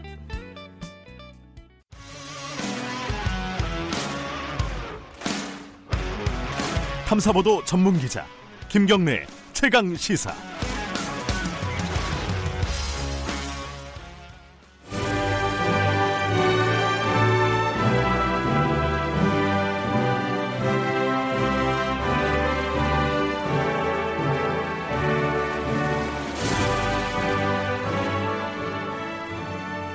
전국의 가장 뜨거운 현안을 여야 의원 두 분과 이야기 나눠보는 최고의 정치 시간입니다. 오늘도 두 분 나와 계십니다. 오늘은 야당부터 소개해볼까요? 미래통합당의 윤영석 의원님, 안녕하세요. 네, 반갑습니다. 네, 그리고 더불어민주당의 홍익표 의원님, 안녕하세요. 네, 안녕하세요. 네. 어, 김경래 최강시사 유튜브 라이브 열려 있고요. 어, 실시간 방송 보실 수 있고 샵 9730으로 문자 보내주시면 대신 질문을 하거나 저희들이 참고하겠습니다. 짧은 문자는 50원, 긴 문자는 100원입니다. 스마트폰 콩 이용하시면 무료로 참여하실 수 있습니다. 아, 오늘은 또 할 얘기가 굉장히 많네요. 다 할 수는 없을 것 같은데 어쨌든 하는 데까지 한번 해보죠. 네. 제일 먼저 어, 원구성 이게 내일이죠. 6월 5일이 이제 임시국회 소집이 되는 건데. 예, 그렇습니다. 이걸 이제 열 수 있냐 없냐 이건 여당부터 말씀해 주셔야 될 것 같아요. 야당 그러니까 미래통합당이 반대를 해도 여는 겁니까 지금 기조대로? 어 제가 지난번 아마 이런 예. 토론에서도 그 요번에는 법을 지키는 국회를 하겠다. 네. 그러니까 일하는 국회, 법을 지키는 국회 이 두 가지 이를 모토로 하고 있기 때문에 네. 어, 국회법 절차에 따라서 반드시 열어야 된다는 겁니다. 어. 어, 5조 그 사망에 따르면 그 국회의원 총선거 이후 임시회는 임기가 시작되면 7일 내에 7일. 그 개, 개회하게 돼 집회를 하게 돼 있습니다. 네. 그리고 그때 첫 집회에서 어, 의장과 부의장을 선출하게 돼 있거든요. 네. 그리고 그로부터 3일 이내에 상임위원장 선출까지 완료하게 돼 있기 때문에 이번에는 어, 법을 지켜야 된다. 이게 그그왜 이런 규정을 넣, 넣겠습니까? 계속 사실은 우리가 국회가 달라져야 된다, 바뀌어야 된다 네. 얘기가 많이 나왔고 우리 스스로도 지금 당선자들이 다 그런 말씀을 하시는데 어 제일 먼저 바꿔야 될 것은 통상 국회 그 개시일이 40일 이상 뭐 평균적으로 지금 늦춰졌던 것부터 바로잡고 이 법을 지키는 국회를 만드는 게 시첫 예, 걸음이라고 뭐, 생각을 합니다. 법을 지켜야 된다. 이건 뭐 당연히 윤영석 의원님도 할 얘기가 있으실 것 같아요. 예. 네, 법은 뭐 지켜야죠, 당연히. 예, 그래서 이제 이, 이 법의 이제 국회법의 규정을 보면은 이러한 그 의장을 선출하는 이것도 하나의 이제 안건이기 때문에 이러한 안건에 대해서는 그 어, 상정을 할 것인지 또 표결을 할 것인지 이런 부분 다 이제 원내 어, 교섭단체 간에 합의를 하도록 되어 있습니다. 그래서 지금 여야가 이제 이런 부분에 대해서 합의를 해서 하는 것이 맞고요. 지금은 이제 어제 보니까 어, 소집 요구서 제출한 그 의석 숫자가 188석이에요. 네. 더불어민주당 또 열린민주당 뭐 정의당 네. 이렇게 이제 친여 정당으로 하니까 188석인데 이런 숫자의 힘만 믿고 지금 여당이 어, 일방적으로 독주를 하는 것은 바람직하지 않다. 그래서 지금 민주당도 이제 18대, 19대 그 소수 야당 시절 그때 좀 생각을 해보세요. 그, 그 당시에 어, 민주당이 야당이 있을 시절에 어, 3개월을 끌었어요. 3개월을 90일을. 그런데 이제 어, 그 당시에 어, 우리 당이 상당히 양보를 많이 했었죠. 그래서 네. 이러한 그 정치라는 것이 서로 타협과 양보 속에서 이렇게 되는 것이지 일방적으로 해서 되는 것이 아닙니다. 며칠 전에 그 문재인 대통령과 여야 원내대표가 한그 어, 회담에서도 문재인 대통령이 뭐라고 했습니까? 이번 그 국회는 상생과 협치를 하자. 아, 음. 협치를 하려면은 서로 간에 양보를 하고 이렇게 해야지 일방적으로 모든 것을 독식하겠다, 모든 것을 다 끌고 가겠다 이렇게 해서는 어, 도저히 그 상생과 협치가 안 되는 겁니다. 조금 어, 좀 전향적인 그런 자세 변화가 있을 것으로 저는 있어야 된다고 생각합니다. 네. 그, 이게요, 음, 사실 이제 법을 지켜야 된다. 그리고 이제 협치를 해야 된다. 그리고 네. 옛날에 안 그러지 않았냐? 이게 뭐 내로남불 아니냐? 뭐 네. 이런 얘기도 있고, 어, 숫자의 힘만 너무 믿는 거 아니냐? 오늘 경향신문이 일면 톱에다가 예. 그렇게 그런 기조의 기사를 썼더라고요. 또 네. 여당이 독주를 하고 있다는 취지에. 어떻게 생각을 그 그런 어떤 의견에 대해서는 어떻게 보십니까, 홍 의원님은? 어 그렇다면 이제 과거에 일할 일 못하는 국회 비효율적인 국회를 재, 재현해야 되는 건지. 그러니까 저는 협치가 중요하다고 생각하지만 협치가 그 법적 의무를 그 보단 상위에 있다고 생각하지 않아요. 아. 아. 왜 그런 생, 왜 그런 얘기를 하냐면 국회가 이 잘못된 관행이 교섭단체 간 협의 협의 또는 합의가 있거든요. 네. 어, 분명히 국회법에는 협의와 합의가 다르게 돼 있습니다. 그러니까 합의해야 될 사안과 협의해야 될 사안이 음. 구분돼 있고 두 네. 번째는 어 잘못된 관행이라고 얘기하는 거는 우리가 제가 법안 소위 얘기하잖아요. 네. 법안 소위 같은 경우는 기본적으로 공개를 해야 되는데 관행적으로 비, 그 공개를 해야 되는데 비공개를 해왔어요. 그리고 거기서는 모든 국회 회의는 다수결에 의해서 의결을 해야 되는데 네. 10명 중 10명이 회의를 하는데 딱 한 명이 반대해도 그 법안이 통과가 안 됩니다. 음. 의원 한 명이 반대해서 왜 사실상 법, 그 모든 회의는 다수결에 의해서 결정하도록 돼 있는데 그 저 그 법원 소위 같은 경우나 이런 소위에서는 만장일치제란 나쁜 관행이 있어가지고 그것이 기존의 법적 운영을 뛰어넘는 그런 문제가 있었단 말입니다. 그래서 저는 이번에는 21대 국회가 바뀌어야 된다는 거는 어, 법과 규정에 따라서 하면 됩니다. 협치가 국민의 어, 어떤 그 국회가 해야 될 그 책임, 그다음에 국민에게 우리가 해야 될 도리를 넘어서서 정당 간의 협치, 그 교수단체 간의 협치가 우선돼선 안 된다라는 게 전 생각입니다.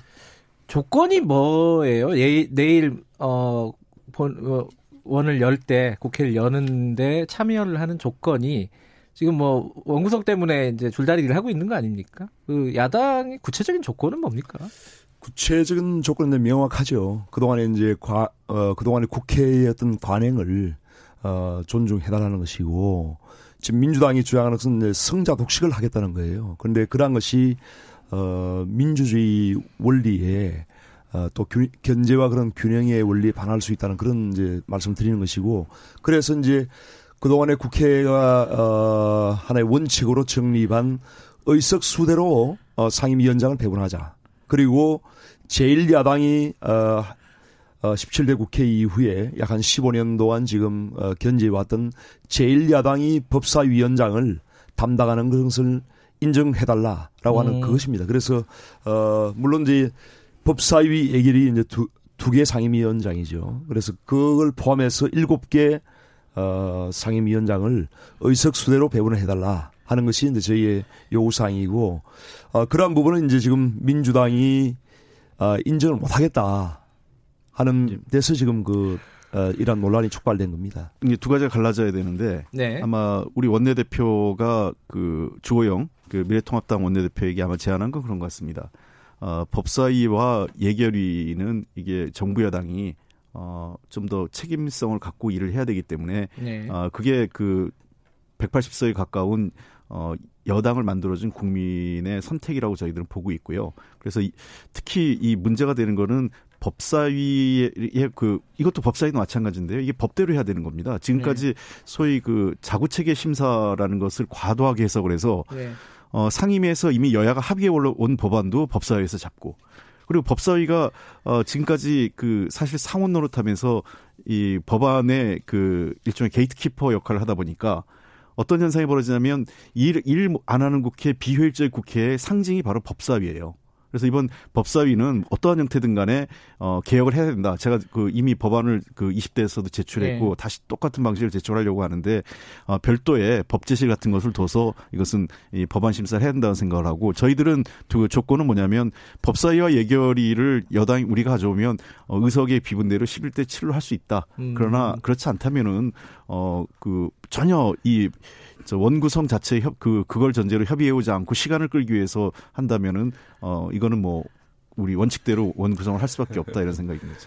그렇습니다. 예, 예 민주당은 이제, 어, 민주당이 소수 야당일 때는 법사위원장을 가져가야 된다 그렇게 이제, 어, 말을 하고, 또 상황이 바뀌어서 이제 다수당이 되니까 이제 다 가져가겠다고. 이, 이것이 이제 결국 민주당이 내로남불 정당이라고 하는 그런 이제 아니 아니 근데 아, 별칭을 그 윤영석 아, 한 가지만 제가 말씀드리면 그, 잠시만요. 20대 국회 때 우리가 법사위를 양보했어요 여당한테 권성동 의원이 법사위원장 했잖아요. 그러니까 그 당시에 이제 우리가 그 20대에는 이제 저희가 소수 그러니까 아니 아니 그게 아니라 여당한테 그때 우리 20대는 그 당시에 이제 국회의장을 가져간 거예요. 아니 국회의장을 가져갔기 때문에 아니, 국회의장과 관계없이 뭐 국회의장을 뭐. 가져갔기 때문에 예. 법사위원장을 음. 우리 당이 가졌던 겁니다. 그래서 음. 그런 식으로 국회의장을 가져간 여당이 어, 다수당이 가져가게 되면은 법사위원장은 어, 야당이 갖고 하는 음. 그런 식으로 상호 견제와 균형이 되었던 겁니다. 그런데 이번에 이제 지금 민주당이 주장하는 것은 국회의장도 가져가고 또 법사위원장도 가져가고 예결위원장도 가져가고 다 가져가겠다는 거예요. 그래서 네. 그러한 데서 이러한 문제가 이제 생기는 것이고요. 아, 지금은 이제 그 국회 18개 상임위원장이 있지만은 네. 상임위원회는 각 부처의 어떤 이해관계나 그 부처에 연계된 이익단체의 그러한 영향을 많이 받게 되어 있습니다. 그렇기 때문에, 어, 이러한 그 각 상임위원회의 어떤 법률 아니나 이런 것들이 또 예산안이 전체 어떤 헌법 체계나 다른 법률과의 관계에서 상충되지 않는가 이것을 점검하는 절차는 반드시 필요한 거예요. 그래서 법사위가 그러한 기능을 해왔기 때문에 그러한 본질적인 기능은 존중을 해야 되는 겁니다. 그래서 지금 상황이 이제 지금 더불어민주당이 유리하게 정, 아, 지금 되고 있다고 해서 모든 것을 다 독식하겠다, 모든 것을 독주하겠다는 것은 매우 문제가 있는 그런 발상이고 특히 지금 그 법사위를 가져가겠다는 결국 이제 어 문재인 대통령과 더불어민주당이 현재 어 계획하고 있는 그런 법률 안들을 어 아무런 그런 장애물 없이 다 통과시키겠다라고 하는 그런 음. 의지 표현이거든요. 그래서 아니, 이런 것이 과연 네. 우리 국민들을 위해서 우리 예. 국가를 위해서 어떤 도움이 되겠는가 하는 것은 저는 상당히 알겠습니다. 어, 좀 문제가 있다고 저는 생각합니다. 의견 듣고 좀 정리 좀 해볼게요. 예. 예. 그 다시 저 20대 국회 때 말씀드리면 예. 어, 여당이기 때문에 예, 책임감 갖고 하라는 게 그 당시 우상호 원내대표가 협상이 임할 때 얘기한 거예요. 그래서 법사위를 내준 겁니다. 원래 음. 당연히 의석의 문제가 아니라 아까 얘기했잖아요. 여야를 얘기했어요. 그래서 여, 여당이 가져가 여당이 우리 원래는 법사위가 야당 몫이 맞는데 그걸 여당한테 우리가 양보하자 이렇게 얘기를 해서 그때 그 족구 이후에 그 계속 그, 그 다음에 갔죠. 근데 문제가 되는 거는, 어, 하반기 법사위 운영을 보면은 잘 아시겠지만 법사위가 일, 일종의 그, 저, 이 발목 잡기를 한 거예요. 법안 발목 잡기를. 즉 그게 가장 잘못된 우리가 지난 20대 국회 그리고 과거 국회의 잘못된 관행이고 국민들이 비판하는 모습이 그 모습인데 지금도 자꾸 법사위를 갖고 어 법안을 그 우리가 그걸 컨트롤하겠다. 법안을 어떻게 해 보겠다라는 거는 일종의 어, 여기 그 자구 심사 체계를 넘어서는 얘기죠. 지금 어 충분히 이제 양쪽의 의견은 들은 것 같은데 지금 뭐 원내대표들이 소주 회동도 하고 막걸리 회동도 하고 이 비슷한 얘기를 했을 거 아니에요 만나셔 가지고 음, 두분 다. 네. 근데 합의될 가능성이 있다고 보세요? 뭐 이거 홍, 홍익표 의원님 먼저 간단하게. 글쎄요, 그거 뭐 마지막까지 내일 뭐 아, 내일 모르겠다. 아침까지 노력을 해봐야 됩니다. 이영석 의원님은 어떻게 보세요? 저는 이제 합의를 했다고 생각하고요. 다만 네. 이제 법사위의 어떤 기능을 조금 네. 조정을 해서 여야가 합의하는 경우에는 음. 그것을 통과시키는 것을 원칙으로 할, 한, 하는 식으로 해서 뭔가 좀 음. 물꼬를 트야 된다고 저는 생각하고. 요 의견 어떻게 보세요? 네. 저는 그 어. 그런 방식 갖고는 안 되고요. 아, 그거 갖고는 안 된다. 그, 뭐 어. 예를 들면 60일 정도든지 예. 어느 시점을 두고 그 정도까지 법사위에서 하, 그 결론 안 되면 법사위에 올라온 법안이 쿠폰에 자동 상정한다든지 뭐 이런 정도의 알겠습니다. 강제 규정이 있어야 됩니다. 저 근데 하나 궁금해서 그런데 이 홍익표 의원님은 어, 20대 국회 때 행자위였나요 마지막에? 행, 행안위. 아, 행안위 행안위였고 기재위이셨죠? 네. 윤영석 의원. 요번에 어디 신청하셨어요? 어, 아, 저, 지난번에 한번 말씀드렸지만 일단 기획제 제가 기재위하고 기재위, 뭐 음. 외통위하고를 이제 1순위, 2순위를 했습니다. 이현석 의원님. 뭐. 네, 저도 이제 기 기획재정위원을 계속 해왔기 때문에 기재위. 일단 어, 기재위를 기재위에서 두 분 만나실 수도 있겠네요.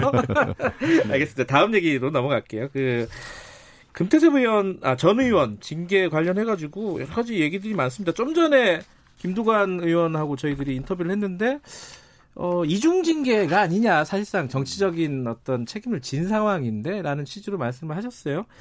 이거는 야당부터 먼저 여쭤보죠. 윤영석 의원님 어떻게 보셨습니까? 남의 당 얘기지만은 이게 뭐 국회의원에 대한 얘기 아니겠습니까, 결국은? 일단 그 국회의원의 이제 표결, 네. 어, 에 대해서 징계를 했다고 하는 것을 듣고, 같은 국회의원 입장에서 조금 수치심, 또 모욕감을 좀 느꼈어요, 솔직히. 예. 아, 그래서 국회의원의 어떤 그 표결 행위는 헌법기관으로서 예. 당연히 어떤 양심에 따라서 투표를 하는 것인데 예. 그것이 헌법과 법률에도 규정이 되어 있거든요. 네. 그런데 어떻게 정당이 이것을 징계할 수 있나라고 생각을 했고요. 어, 또 내용을 보니까 민주당의 윤리심판원인가요? 네. 그 7명의 위원이 저는 만장일치로 징계를 했더라고요. 그래서 네. 아, 이 민주당에 민주가 없구나라고 하는 그런 좀 충격을 제가 받았습니다. 예, 예. 홍익표 의원님 예. 말씀해 주세요. 그 하나는 이제 우리 정당 시스템을 좀 이해를 해야 예. 되는데 어, 정당 시스템이 우리가 최근에 윤리심판원에 대한 독립성을 굉장히 강조를 했어요. 음. 그러니까 윤리심판원에 대해서 어, 당 대표나 최고위원회가 어떤 영향을 미칠 수 있는 상황은 아닙니다. 그러니까 음. 윤리심판이 매우 독립적으로 운영되고 윤리심판원에서 결정된 상황은 그냥 최고위원회 에 보고하게 돼 있어요. 그러니까 음. 최고위원회에서 그거를 뭐 수정하거나 이럴 수 있는 권한이 없는 상태이기 때문에 어 이거 윤리심판은 윤리심판원대로 했는데 만약에 저는 거꾸로 최고위원회나 당 대표나 최고위원이 관여가 됐다면 이런 결정을 하지 않았을 것 같다는 생각을 해요. 거꾸로.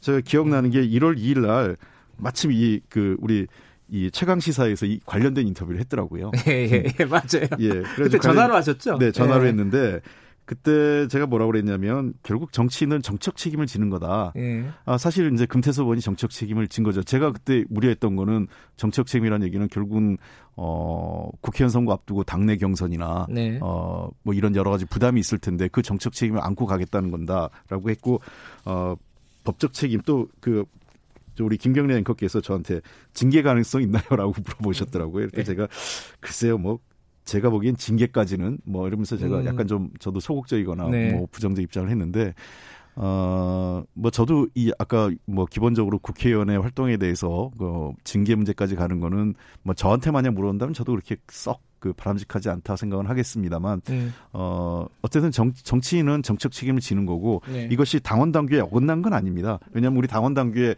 당원에 대한 징계와 국회의원에 대한 징계가 있는데 그걸 분리해서 국회의원이 다르다가 아니라 당원의 징계가 있고 그거는 다 적용되는 거고 국회의원은 더 많은 권한이 있기 때문에 추가적인 징계를 갖고 있어요. 그래서 음.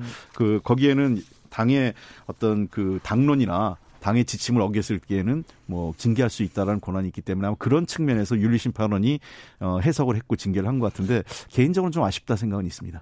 근데 윤리심판원 구성은 어떻게 되는 거예요? 제가 몰라서 여쭤보는 건데.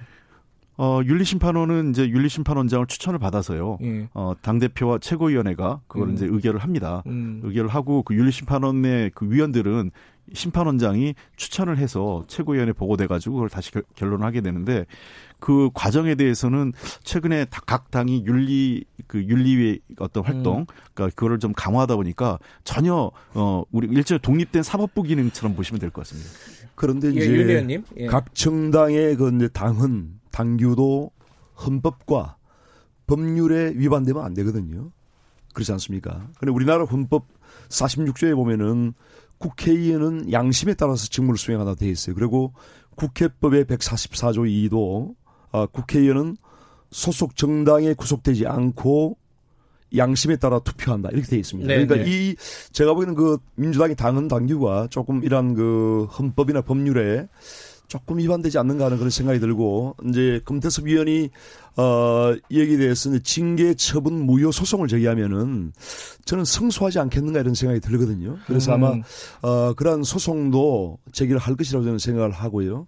어 이러한 그 민주당의 징계 처분은 어 저는 이제 상당히 좀 정치적인 그런 액션이다. 그래서 금태섭 의원을 결국은 이제 몰아내기 위한 그러한 그 처분이 아닌가 하는 그런 생각이 들더라고요. 그 너무 그뭐 네. 금태섭 의원 한 명을 몰아내고 안 몰아내고 한다 우리 당이 바뀔 그런 것도 아니고요. 네. 다만 저는 이렇게 설명을 드리고 싶어요. 예. 아까 얘기하는 헌법과 그 국회법에 예. 국회의원의 자유로운 투표권을 보장해 주는 거는 어, 당연하죠. 그래서 예를 들면 금태섭 의원이나 또는 금태섭 의원이 아니라 어떤 어, 어, 특, 어 의원이 투표를 하는데 그거를 옆에서 그 강요하거나 현장에서 그러지 않아요. 누구나 자유롭게 의사 투표를 합니다.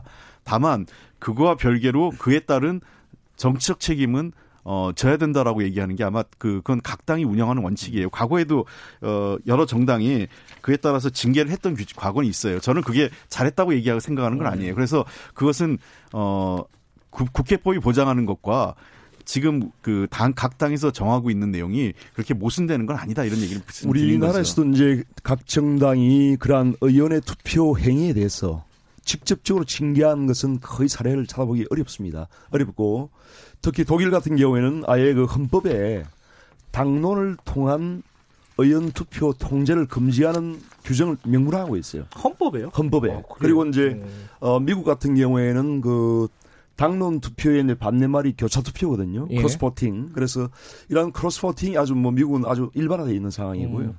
어, 다만 이제 일본 같은 경우에 일본의 자민당과 사회당의 그 당규에 어 당론과 위배될 때는 직무정지를 3개월 하도록 이렇게 되어 있습니다. 음. 그래서 어, 민주당이 지금 일본 자민당과 어떤 사회당의 그런 사례를 따른 것이 아닌가 저는 생각이 들, 드네요.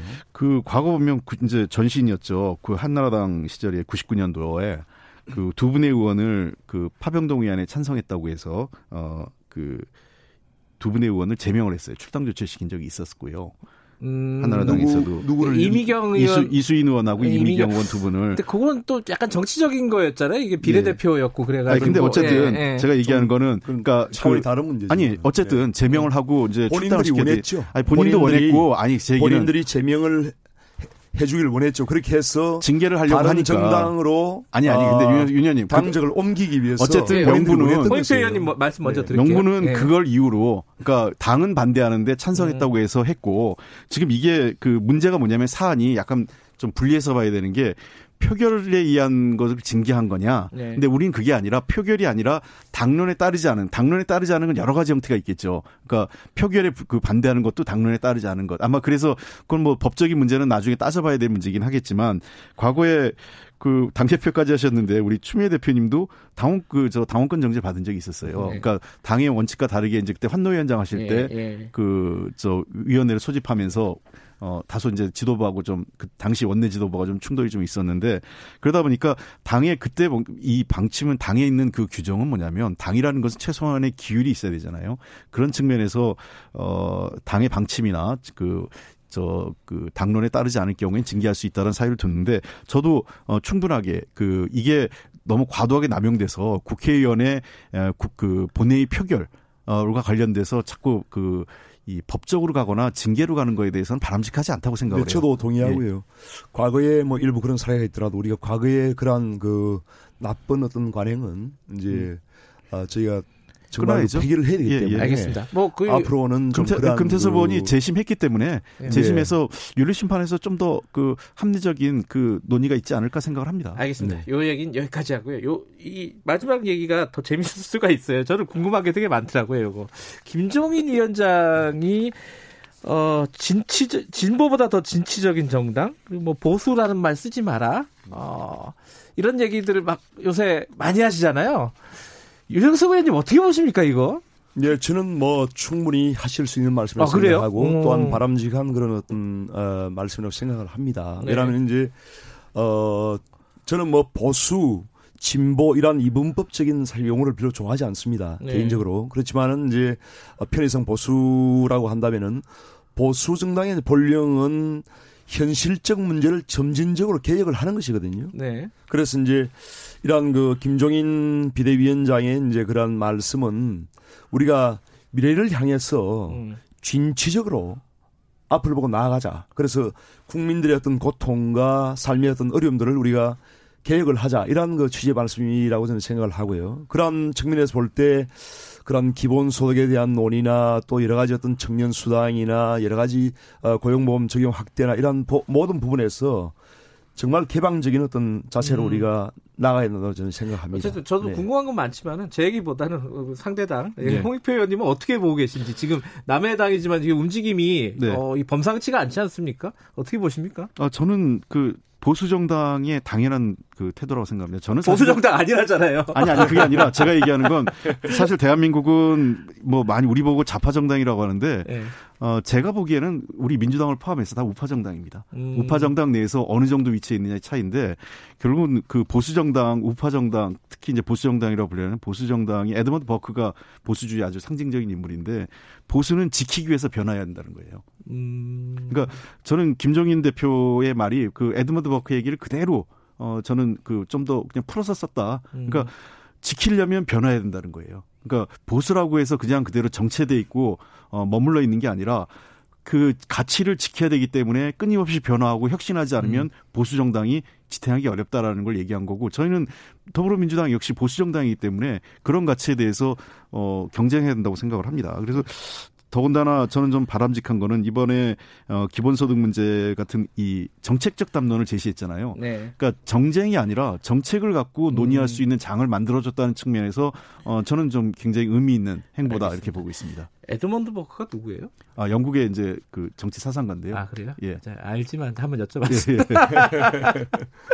아, 다만 이제 제가 한 가지만 말씀드리고 싶은 예. 것은 기본소득 지금 논의가 상당히 이제 지금 촉발이 돼서 상당히 지금 사회 전체적으로 어, 논의가 활성화되어 있는 상황인데 이 기본소득은 이제 원래 어, 개념이 매월 일정액을 전 국민에게 나눠주는 거 아니겠습니까? 네. 그래서 이제 어 지금 가령 이제 어 우리 전 국민에게 월 50만 원을 나눠준다고 하면은 연 300조가 들어갑니다. 그래서 지금 국세가 지금 그 293조거든요. 아 그래서 세입보다 이제 이 기본소득이 잘못하면 많이 더 초과할 수 있는 그런 상황인데 그래서 이러한 그 기본 소득 논의는 사실 뭐 핀란드에서도 실험이 되었다가 폐기를 한 상황이고 스위스에서도 이제 전 국민 77%가 반대를 해서 폐기가 된 정책이에요. 그래서 네.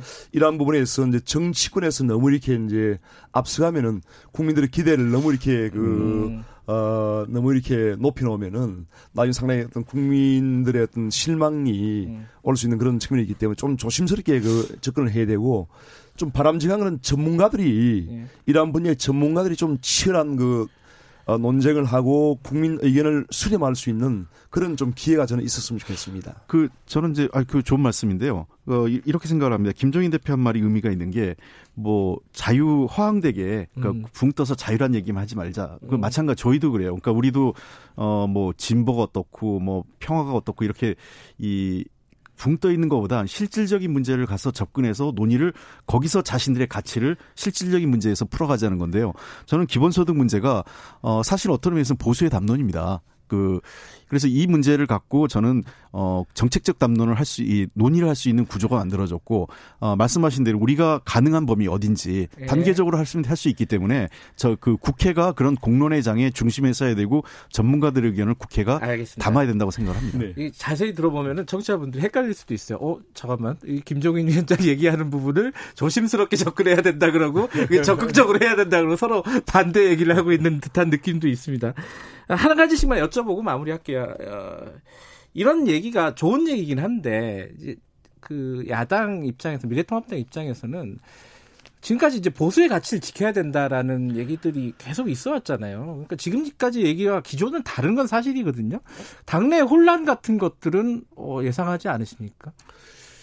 보수의 가치라고 하는 것은 이제 네. 경제적 측면에서 말씀드리면 성과에 따른 보상을 중시하는 네. 것이거든요. 그런데 이러한 이제 기본적인 원칙은 저희가 견지를 하는 것이죠. 계속. 다만 이제 어, 성과를 내기 어려운 그러한 취약계층이라든지 또한 대량 실업이 발생하는 이런 상황 또 청년 일자리가 부족한 상황 이런 부분에 대해서 어떻게 보완할 것인가 네. 정책적으로 이러한 부분은 상당히 의미 있는 것이고 필요한 것이기 때문에 예. 그러한 부분에 대해서 어떤 어, 뭐 이견을 제시하는 그런 의견은 별로 없습니다. 그리고 하나가 지금 청와대는 뭐 기본소득제 관련해 가지고는 어 지금 좀 이르다 이런 입장을 밝혔잖아요. 네, 네. 그러니까 지금 말씀하신 부분이랑 조금 다른 거 아닌가요? 아, 그 저도 어. 똑같은 얘기를 했지 않습니까? 적극적으로 예. 논의를 해보자. 왜냐하면 네. 시행을 하기 위해서는 어, 충분한 논의와 국민적 그 합의 과정이 있어야 되거든요. 그렇기 네. 때문에 어, 저는 이 문제를 만약 우리가 놓, 놓고 있는 게 아니라 국회가 먼저 네. 국민의 의견을 듣고 전문가 의견을 수렴하면서 진짜 어려운 사람에게 어떻게 지원할 건지 그게 기본소득의 의미든 아니면 지금 현재 복지를 강화하는 형태든 그리고 네. 우리가 가능한 재원을 바탕으로 해서 어느 규모로 그다음에 어느 정도 어그저 그 타, 그 대상을 어느 정도까지 네. 해서 할 건지를 저희들은 이제 논의를 시작해야 된다고 봅니다. 알겠습니다. 청취자분의 중에 1005님이 지금이 어느 시대인데 진보 보수로 정치를 논하나요? 어, 누가 어떤 방식으로 국민의 이익을 만드느냐가 최우선입니다. 굉장히 뭐 좋은 말씀 네. 보내주셨습니다. 어, 내일 국회가 열릴지 안 열릴지 모르겠지만은 어, 다음 주에는 진짜 극적으로 타결돼서 열렸으면 좋겠습니다. 제 네. 생각에는 다음 주에는 지금 기분 좋게 만나가지고 어떻게 열리게 되는지 후일담을 나 얘기 나눠봤으면 좋겠습니다. 오늘 두분 고맙습니다. 네, 네 감사합니다. 감사합니다. 최고의 정치 미래통합당 윤영석 의원 더불어민주당 홍익표 의원이었습니다. 잠시 후 3부에서 뵙겠습니다. 일부 지역국에서는 해당 지역 방송 보내드립니다.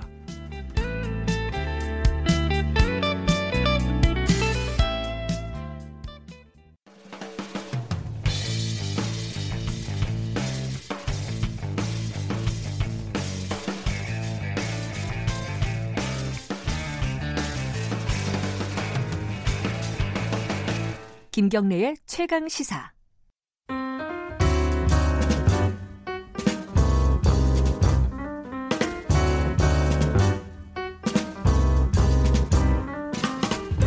더 나은 미래를 위해 오늘의 정책을 고민하는 시간입니다. 김기식의 정책 이야기 식스센스 김기식 더 미래연구소 정책위원장 나와 계십니다. 안녕하세요. 예, 안녕하세요. 이 얘기 잠깐 하고 넘어가죠. 네. 그 이재용 삼성전자 부회장이 검찰 수사 심의 위원회 좀 낯선 건데 요거 네. 요거 해 달라고 지금 요청을 했습니다. 네. 이, 어떻게 바라봐야 돼? 시간 끌기 전략으로 봐야 되나요? 네, 일단은 이재용 부회장이 보기에도 네. 어, 검찰의 수, 기소가 임박했다. 음. 어, 그리고 기소되면 유죄를 피할 수 없고 음. 유죄를 받으면 실형을 피할 수 없다라고 하는 거를 안다고 봐야죠. 더군다나 어, 이 경영권 승계 목적의 분식회계가 사법 처리 수준에 들어가게 되면 똑같은 경영권 승계를 위해서 뇌물을 준 지금 파기함신 사건에서 음. 이제 그 집행유예를 받기가 어렵다. 네. 절박한 상황에 몰려 있다라고 하는 걸 스스로 인정한 거고요.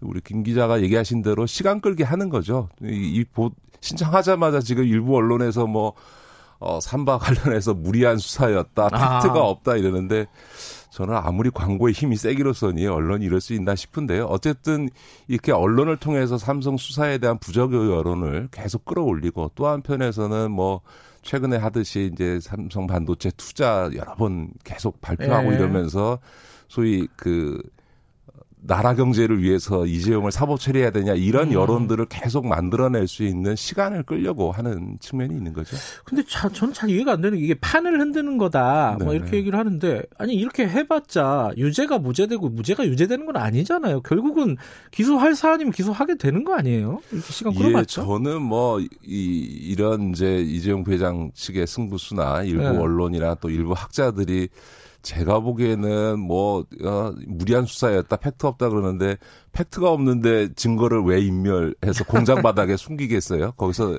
그 다음에 뭐 이 무리한 수, 그 분식회가 아닌 수사를 했다 그런데 아니 도대체 검찰이나 금감원이 무슨 자료를 확보했는지조차도 모르는 음. 일부 교수님들이 삼성에서 증선이 때 주, 장했던 얘기를 그대로 지금 반복해서 하고 계시는 음. 건데 아마 검찰 입장에서는 제가 전에도 말씀드렸던 것처럼 어, 이게 유죄에 대한 확실한 물증 없이 검찰이 기소를 한 예가 없고요. 지금 이제 음. 기소하겠다라는 건 그만큼 물증이 확보된 거니까 저는 뭐 검찰에서 그냥 이대로 강행하지 않을까. 더군다나 분식 회계라는 건요. 제가 한, 마지막 말씀드리신 거예요. 제가 예측했던 금감원에서도 그 회계 담당자 위에는 다른 직원들도 이거 들어도 잘 모릅니다. 음. 그런 정도로 전문적인 거를 일반적인 시민들한테 1년을 넘어 수사한 거를 심사해서 결정해달라. 이건 음. 뭐 터무니없는 얘기죠. 그럼 지금 김기식 위원장 말씀은 검찰에서 수사심의위원회 안 받을 거다. 부의를 아예 안 할 거다라고 예측을 하신 건가요? 지금은 이성윤 이제 서울중앙지검장이 예. 서울중앙지검 차원에서 결정해야 될 건데 이성윤 지검장이 이거를 심의위원 시민위원회 음. 소집해서 회부하는 것 자체가 어떤 의미인지를 알 거기 때문에 이성윤 지검장이 그렇게 하겠습니까? 저는 음. 그렇게 봅니다. 심의위원회 자체를 열지 않을 가능성이 있다. 일단 이렇게 예측을 하시는 거군요. 알겠습니다. 자꾸 여, 예측을 여쭤보는 게 어, 이번에 3차 추경안 나왔는데 35조 3천억 나, 왔잖아요 네. 숫자를 딱 그, 이거 좀 이상해요. 이건 어디서 미리 보고 말씀하신 건가요? 지난주에 35조쯤 될 거라고 네. 얘기하셨잖아요. 수상합니다. 어, 아마 기재부에서는 지난번 리만 브라더스 사태 났을 때 28조 네. 4천억 정도의 추경이 있었기 때문에 그거보다는 많아야 되니까 30조 음. 정도를 음. 예정했던 것 같고요. 당은 이제 그보다 많게 40조 정도를 음. 주장을 한 것으로 합니다. 그러니까 그렇게 되면 근데 이제 그 대통령께서도 그렇고 이제 당정 간에 지난번 추경처럼 추경 규모를 두고 당정 간의 마찰을 그 노출시키지 음. 말자 이런 생각들이 있었기 때문에 그렇게 되면 대개 30조와 40조 사이 35조 선에서 어, 무리 없이 타협할래 합의를 음. 보려면 그 선이지 않을까 이렇게 본 거죠. 근데 지금 국회 원구성도 안 되고 이래가지고 어, 이게 뭐 통과가 언제 될지도 잘 모르겠고 아닙니다. 이번에는 아마 제가 보기엔 가장 빨리 신속히 무리 없이 진행될 겁니다. 왜냐하면 김종인 예 김종인 그 위원장이 그 지금 이제 그 비대위원장이 되지 않았습니까? 이제 음. 김종인 위원장은 좀 달라진 모습을 보이고 싶어 할 음. 거고요. 본인 스스로가 이 경제 위기 상황에서의 재정 역할론을 일관되게 수십 년 동안 주장해 왔던 사람이기 때문에 음 추경 처리에 대해서 무슨 반대하거나 절차를 끌거나 이럴 가능성은 없어서 아마 제가 보기에는 역대 추경 처리 중에서 가장 원만하게 음. 신속하게 이루어지지 않을까 봅니다. 김종인 위원장 얘기 나온 김에 김종인 위원장이 최근에 많이 얘기하고 있는 사실 이제 공식적으로 막 이렇게 뭐 기본소득제 하자 이러지는 않았어요. 근데 여기저기 네, 네. 흘러 나오는 얘기가 그렇기도 하고 본인이 항상 주장했던 부분이기도 해서 이제 기본소득제 얘기가 지금 공론화가 되고 있는데 이 어떻게 보십니까? 김정인 위원장이 생각하고 있는 기본소득제는 어떤 건지. 음. 아마 저는 언론이 좀 앞서가고 있는 것 같고요. 아, 김정인 음. 위원장이 아마 고심이 깊을 겁니다. 김정인 음. 위원장이 경제 전문가일 뿐만 아니라 보건복지 장관을 지낸 그 복지 전문가이기도 네. 한데요. 김정인 위원장이 잘 알 겁니다. 그러니까 지금 기본소득이라는 게 우파에서 주장할 때는 다양한 복지 제도를 통폐합해서 기본소득으로 단일화하면 네. 오히려 복지 비용을 줄일 수 있다. 이런 측면에서 주장을 해온 건데 이제 복지 전문가 입장이었던 이제 김종인 위원장 입장에서 보면 이게 기본소득을 제대로 하게 되면 어, 기존의 복지 제도를 통폐합해야 되고 그렇게 될 경우에는 오히려 뭐 국민기초생활보장법 대상자라든가 기초연금을 받으셨던 분들의 이런 어려운 분들한테는 오히려 전 국민을 대상으로 하다 보니까 음. 기본소득의 급여 수준이 나, 내려가게 되면 오히려 어려운 분들에게는 오히려 그 손해를 보게 되는 음흠, 이런 일이 벌어진다는 걸 김정일 위원장이 누구보다 잘 알거든요. 네. 이제, 이제 그러니까 그래도 나름 복지에 대한 소신이 있었던 분이 이거는 못하겠고 네. 그렇다고 기존의 복지 제도를 다 그대로 두고 추가적으로 기본소득을 하자니 그거는 경제 전문가로서는 도저히 재정적으로 감당 가능하지 음. 않다고 보기 때문에 본인으로서는 아마 음. 이런 이 선택도 저 선택도 할 수 없다라고 하는 거를 잘 알고 있을 겁니다. 그러다 보니까 전 국민 기본소득이라고 하는 거는 이게 감당이 안 되고 그러다 보니 이제 그 소위 기존의 복지급여의 대상에서 빠져 있는 청년들을 대상으로 청년. 한 부분을 검토하고 음. 있는 게 음. 아닌가 이렇게 봅니다. 청년들 관련해 가지고요. 예컨대 뭐 국민 취업 지원 제도 네, 뭐 이런 네, 것도 네. 하고 지금 이제 실행하고 있는 제도들이 네, 네 있잖아요. 네, 뭐 비슷한 거 아닌가? 결과적으로는 이런 내용도 어떻게 어떻게 봐야 돼요? 그러니까 청년 기본소득이라는 것도 이제 그 쉬운 일이 아닙니다. 물론 이제 지금은 그 나이 드신 분들은 여러 가지 기초연금이라든가 음. 뭐 여러 가지 혜택을 받고 있잖아요. 네. 그다음에 이제 어 어린 아이들과 관련해서는 이제 아동 수당도 있고 예. 가끔 보육 지원이 있는데 이제 청년들의 경우는 일할 수 있으니까 가정복지제도에서 빠져 있는 반면에 지금은 취업이 안 되니까 음. 일을 못 하는 상황에서 복지급여는 없으니까 어려운 점이 있는 거죠. 그런데도 불구하고 이 청년들에 대해서 설계를 어떻게 할 거냐 기본소득을 음. 예를 들어서 연령대를 어떻게 할 거냐. 예를 들어 경기도처럼 24세 이러면 이게 로또가 되잖아요. 그러니까 이제 그럴 수 없고 그러면 예. 20세부터 29세까지만 한다고 하더라도 이게 굉장히 큰 규모고요. 더군다나 취업한 청년과 취업하지 않은 청년을 구분할 거냐. 음.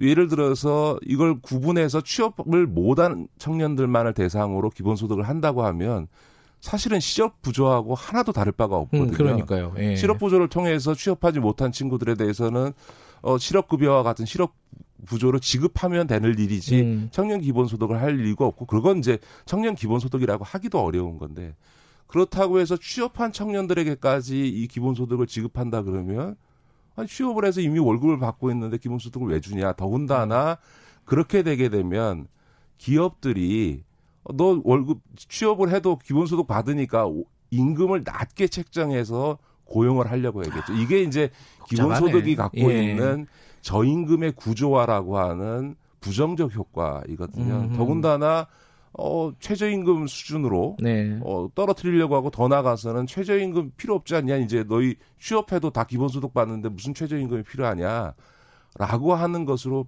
비화될 수 있기 때문에 그리고 아마 보수의 노림수에는 그런 게 숨어 있는 거죠. 그래서 음. 막상 우리가 생각하는 것처럼 청년 기본소득이라도 하면 좋지 않냐라고 하지만 음흠. 그 청년 기본소득조차도 굉장히 많은 어, 논점과 또 어, 취지와는 다른 부작용이 발생할 수 있다는 점을 충분히 고려해야 되는 거죠. 그러니까 김정인 위원장이 이 부분에 대한 기자들의 질문에 상당히 좀 조심스럽고 유보적인 답변들을 많이 했어요. 네, 뭐 네. 이게 실행이 쉽지가 않다, 재원 확보가 어렵다, 뭐 어, 기본소득에 국한해서 얘기한 건 아니다 이런 식으로 약간 그 이게 이해가 되네요. 예, 어렵다는 거네요 지금. 그렇죠. 김정은 위원장이 굉장히 자존심이 세신 분이고 예. 그 본인의 논리적 어떤 정합성, 일관성을 굉장히 중요시하는 음. 사람이기 때문에 섣불리 내놨다가 본인도 답변하기 어려운 아주 예리한 어쨌든 실증적 이론적 지적이 나오는 거를 굉장히 음. 자존심 상해야 할 겁니다. 그렇기 음. 때문에 아, 신중하게 검토할 수밖에 없을 거라고 음. 또 한편에서는 이, 이 지금 뭐 사실 기본소득론이라고 하는 게 약간 좀 정치적으로 이니셔티브를 잡으려고 하는 차기 대선에 음. 있어서 네. 이니셔티브를 잡으려고 하는 좀, 좀 정치적 의도가 깔려 있는 건데 아마 김정일 위원장은 그걸 섣불리 구체화해서 비판을 받기보다는 오히려 그냥 화두를 틀어지는 정치적 아. 화두를 틀어져서 어떤 의제에 있어서의 주도권을 음. 잡는 이런 부분에 있어서는 김정일 위원장의 커리어 경력으로 놓고 보면 나만큼 전문가 있어라고 하는 차원에서 음. 논의의 주도력을 갖는 선에서 아마 계속 애매한 뉘앙스를 풍기면서 어쨌든 이렇게 음. 가치적으로 보수가 변하고 있다라고 하는 이미지를 형성하는데 오히려 주력할 음. 가능성이 되게 높은 거죠. 그렇군요. 그렇게 볼 수 있네요.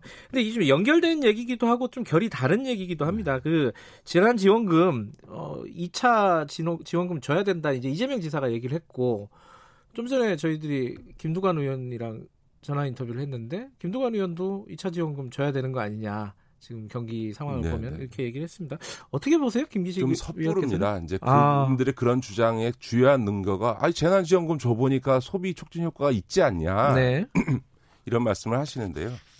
실제로 그 검증 효과에 대해서 지금 이제 정부 국제연구소나 각 지방자치단체 연구소가 검증을 하고 있는데 제가 파악한 것으로는 이미 재난지원금 어, 지급 이전에 네. 일부 계층에 있어서는 이미 소비가 다 그러니까 코로나 이전으로 이미 올라와 음. 있었던 것으로 지금 확인이 되고 있습니다. 음. 그러니까 예를 들어서 이 소비 욕구라는 게 두 가지가 있는데 하나는 안 하려도 죄송합니다. 네. 안 하려고 했던 소비를 하게 되는 이제 음. 소, 추가 소비 효과라는 게 있고요.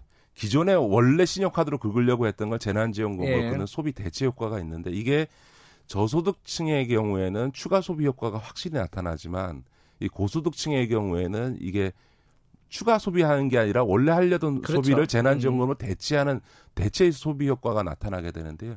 지금 이런 어떤 재난지원금의 어, 계층별 어, 소위 소비 촉진 효과가 어떠했는지를 객관적으로 검증하지 아, 않고 그냥 전 국민에게 재난지원금 주니까 소비 촉진 효과가 나더라라고 하는 거는 굉장히 음, 섣부른 주장인 섣부르다. 거죠. 이거 음. 예를 들어서 실제로 검증해 보니까 예를 들어서 이제 최고 상위 네. 이거 8분위, 9분위, 10분위에 있어서는 대체 소비 효과밖에 없더라라고 음. 하면 차라리 재난지원금을 다시 주더라도 그거는 저소득층에게 집중해서 주는 음. 것이 오히려 소위 추가 소비 효과가 훨씬 극대화된다라고 음. 한다면 소비 신착 차원에서도 전 국민 지급이 아니라 소비 촉진 효과가 큰 음. 저소득 계층을 중심으로 주급하는 게 낫겠다라고 하는 객관적인 자료가 나오게 되거든요. 그러니까 음. 이런 이제 소위 지금 지급된 예. 재난지원금의 계층별 소비 촉진 효과를 분석한 뒤에야 이걸 논의할 수 있는 거죠. 아직 그 자료 데이터들은 안 쌓여 있죠. 왜냐하면 아직 쓸 기간이 남아 있잖아요. 그렇죠? 네. 예, 그걸 자료를 보고 실증적으로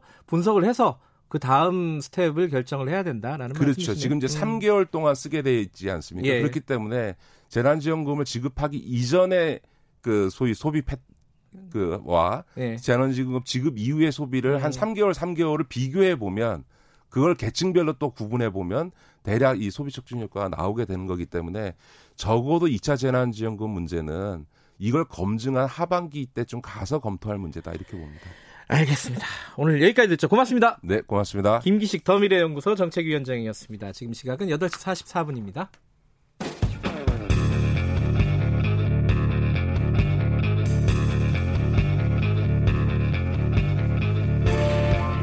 당신의 아침을 책임지는 직격 인터뷰 김경래 최강 시사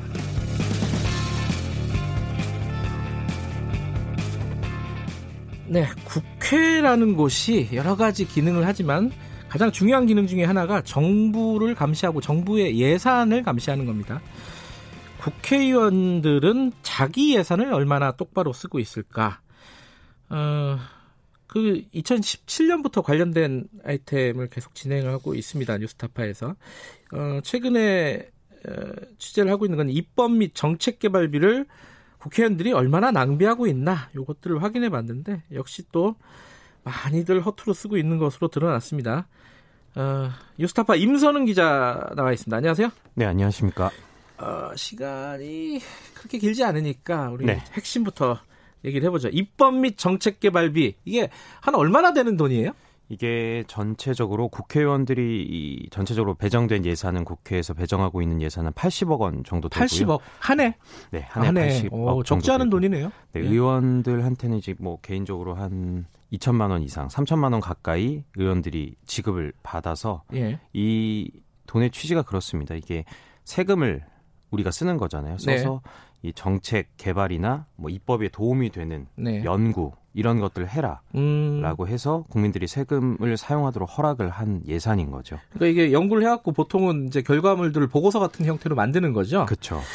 근데 이게 허투루 썼다는 게 확인이 됐다는 거는 네. 그 전까지는 확인을 못 했다는 거예요? 네. 왜 확인을 못 했는지 이런 부분을 설명을 해 주세요. 음, 이게 좀 이해하기가 힘든 게이 네. 국민 세금을 들여서 아까 말씀드렸듯이 정책 연구를 하고 네. 그 연구에 이제 보고서를 이제 작성해서 내지 않습니까? 의원들이 내는 거죠. 네. 예. 근데 이거를 그동안 공개하지 않았던 거예요. 보고서를요? 네. 보고서를 이제 자기네들 뭐 이제 내부 참고용이다. 예. 뭐 외부로는 공개하는 뭐 내용이 내용상 이제 부적절하다. 음. 이런 이유를 들면서 이 공개를 하지 않았던 거죠. 그러면 음. 결론적으로 보면 세금을 들여서 만든 이 보고서를 제대로 썼는지 음. 이 국민들이 알 수가 없었던 겁니다. 네. 네.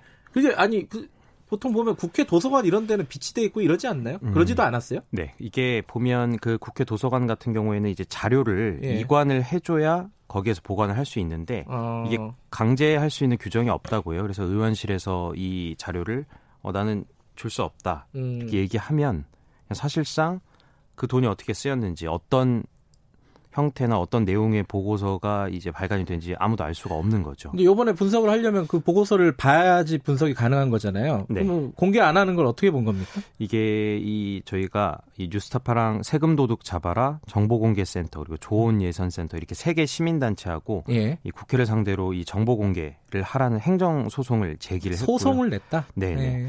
그래서 이제 1년 8개월 만이죠. 아. 그래서 올해 1월에 이 저희가 최종적으로 이 자료를 공개해라라는 네. 판결이 나왔습니다. 그렇게 네. 해서 어 그 자료 그러니까 이게 자료 분량이 한 1115건에 한 5만 페이지 분량이에요. 5만 페이지요? 네, 이게 예. 이제 20대 예. 국회의원들이 이제 생산한 요 정책 자료집하고 어 보고서인데 네, 요거를 그렇게 행정소송을 통해서 저희가 요거를 다 받게 된 거죠. 어쨌든 어, 국회의원들이 그렇게 보여주고 싶지 않아 했던 네. 어, 이 정책 연구 보고서를 소송을 통해서 1년 8개월 만에 네. 받아냈다. 네. 5만 페이지다. 네. 다 봤습니까? 이게 사실 저희가 이 열람을 하기 시작한 게 이게 예. 소송은 이제 그 판결이 이제 1월에 나왔는데 음. 올해 이제 열람을 시작한 게 사실 코로나 이런 지금 사태 예. 때문에 이 저희가 이 국회 도서관이나 혹은 이제 그 열람을 하러 음. 이제 국회 가기가 힘든 상황이었어요. 예. 그래서 국회에서 열람을 허가한 게 올해 5월부터였고요. 5월. 네, 이렇게 어. 구구절절 말씀드리는 건 5만 페이지를 다 보지는 못했습니다. 왜냐면 이제 국회 개원이 얼마 남지 않았잖아요. 예. 그래서 음 그러면 지금 오늘 얘기해 주실 거는 어 일부를 봤다는 건데 그건 어떤 기준이 있었나요? 먼저 보는 거에? 네, 이게 이제 20대 국회의원 300명 중에 예. 어 정당 대표나 원내 대표 그리고 장관 네. 이런 요직을 거친 국회의원 이제 54명에 네. 보고서 이제 202건, 그러니까 음. 1115건 중에 일단 202건을 1차적으로 검증을 했죠. 자, 5분의 1 정도 본 거네요. 그죠? 네네. 5분의 1 정도 봤는데 54명 네. 어, 요직에 있는 사람들만 네. 자, 결과부터 보죠. 취재 결과는 어떻습니까? 이게 허투루 보고서를 쓴 사람이 몇 명 정도 나온 건가요? 일단 명확하게 네. 저희가 말씀드릴 수 있는 건 일단 9명입니다. 9명. 누구 누군지 먼저 명단을 일단 얘기해 더불어민주당 같은 경우는 이제 네. 김부겸 의원 저, 김부 이게 이름만 일단 예. 얘기할게요. 김부겸, 우상호, 예. 이계호. 예. 그리고 미래통합당은 박면재, 심재철, 유승민, 예. 정종섭. 예. 그 민생당은 박주선, 네. 천정배 이렇게 뭐 전현직 의원들이 어, 확인이 됐습니다. 자, 어... 자, 아홉 명이 확인이 됐다. 네. 아홉 명을 토탈 합하면은 이 세금이 얼마나 들어간 거예요? 이게 한 건당 네. 한 이제 최대 500만 원까지 쓸 수 있거든요. 음. 그렇게 해서 아홉 명을 합치면 일단 4천만 원. 4천만 원 정도. 정도. 네. 자, 이제 이제 그 하나하나 다 얘기하면 좋겠지만은 네. 대표 선수들만 좀 얘기를 해보죠. 네. 여당 한 명, 야당 한 명 얘기를 해봅시다. 그 여당 중에는 취재가 제일 잘 어, 많이 됐던 부분 하나 얘기를 해주세요. 일단 우상호 의원을 우상호 의원 말씀을 예. 드리고 싶은데요. 이게 원내대표를 지내고 이제 사선 이제 어느덧 중진 의원이 네. 되지 않았습니까? 이게 2016년에 이 정책 연구를 진행을 했는데 이 결과 보고서를 봤어요 저희가. 예. 근데 이게 뭐 말씀드렸듯이 이제 다른 데서 이제 베껴온 그런 건데 다른 데서 베껴 왔다 일단 표절이다. 그렇죠. 일단 예. 표절이고 예. 여기 나아가서 이제 이 연구를 수행한 분한테 전화를 해봤어요. 수소문을 네. 해서 그랬는데 이분 하시는 말씀이 이 자기는 연구에 대해서 잘 모른다는 거예요. 자기 자기가 쓴 거잖아요. 자기 남편한테 물어보라고 하더라고요. 아. 그래서 이 남편분을 알아봤더니 이분이 이제 우상호 의원실에서 그 당시에 이 연구 정책 연구를 할 당시에 수석 보좌관으로 아, 근무를 아, 보좌관이었어요. 네. 아, 보좌관의 부인 이름으로 제출을 한 거네요. 그렇죠. 그렇게 해서 이 돈은 사실 이 가능성이 뭐 보좌관 자신이 가져갔든지 예. 아니면 은 이 세금을 이 정책 연구라는 이 이름 아래 예. 우상호 의원실의 경비로 이게 세탁됐을 수도 있는 거잖아요. 음. 저희가 이제 해명을 이제 요청하고 있는데 이제 우상호 네. 의원 같은 경우에는 뭐 정확한 사실관계를 파악을 해본 다음에 음. 내가 후, 적절한 후속 조치를 취하겠다. 요 정도 얘기를 하고 있습니다. 그러니까 이제 구조가 이렇다는 거네요. 이 정책 보고서 같은 거를 어디서 표절 이게 네. 그냥 싹 뺏겠다. 표절도 이제 뭐 50% 표절, 100% 표절 있잖아요. 한 몇 퍼센트 표절입니까? 우상호 의원 우상호 의원 같은 경우에는 한 약 80%. 80%. 뺏겨가지고 대충 썼다. 근데 네. 그걸 돈을 지불을 했다. 그, 근데 그 돈을 그 사람이 먹었는지 네. 아니면 다시 의원실로 돌아와서 경비로 썼는지 네. 그건 아직 확인이 안 됐다. 네. 뭐 이런 거네요. 야, 야당도 한 명 들어보죠. 야당은 누가 있어요? 야당 같은 경우는 유승민 의원 같은 유승민 의원. 네. 예. 유승민 의원 같은 경우에는 전 의원이죠 지금. 아, 전 예. 의원이죠. 예. 네. 2016년에 역시 이제 정책 연구를 했는데 네. 이게 내용 일단 역시 표절이에요. 또 다른 걸 다, 어, 뭘 베낍니까 주로? 이게 보면, 예. 어, 이 유승민 의원 같은 경우에는 한국 수출입 은행에서 예. 이 정책 연구를 하기 전에 한 달 전에 이제 음. 발간을 했던 이 보고서를 베꼈는데, 어. 이게 내용이 이래요. 그러니까 이 연구를 수행한 사람이, 네. 어, 얘기하는 게 이게 최종 보고서가 아니다. 네. 이게 중간 보고서다. 네. 그러니까 이게 무슨 말씀이냐면 일단 예산을 써야 되는 거예요. 의원실 입장에서. 시한이 정해져 있어요? 시한이 이제 회계년도가 12월일까지잖아요. 아~ 그래서 써야 되니까 일단 뭐라도 갖고 오라고 하는 거죠. 아~ 그래서 중간 보고서를 일단 아무 데서나 베껴서 이제 오는 거예요. 에. 예. 그리고 나서 나중에 본인들은 이제 그 이후에 이걸 에. 예. 보완해서 이 최종 보고서를 제출했다고 하지만 네. 이게 일단 현재까지 이제 국회 사무처에서는 이 최종 보고서가 아직 자, 자기들이 찾지 못했다 네. 이렇게 얘기를 하고 있거든요. 아, 찾지를 못했다. 네. 받긴 받았는데. 네. 아... 그런 상태입니다. 예. 네. 그럼 어쨌든 이렇게 예산이 낭비되는 그런 과정들을 네. 요번에만 취재한 게 아니라 요번에 이제 사실 20대 국회를 취재를 한 거고 그 네. 전에도 계속 해왔잖아요. 네. 2017년부터 해왔는데 네. 이렇게 취재를 하면은 이 의원들이 네. 어, 이게 문제가 있으니까 예산을 반납하겠다 이런 의원들도 꽤 있었다면서요? 네, 이게 일단 아까 말씀하셨던 2018년도에 저희가 네. 그 세금 도둑 국회의원 네. 추적이나 연석 보도를 네. 한 적이 내보낸 적이 네. 있어요. 이제 그 당시에 이 21명이 어, 한 1억 4천만 원 정도를 반납을 했습니다. 국고. 스스로 자발적으로. 네. 그렇죠. 아, 1억 4천만 원. 네. 예. 그 정도를 반납을 했고요.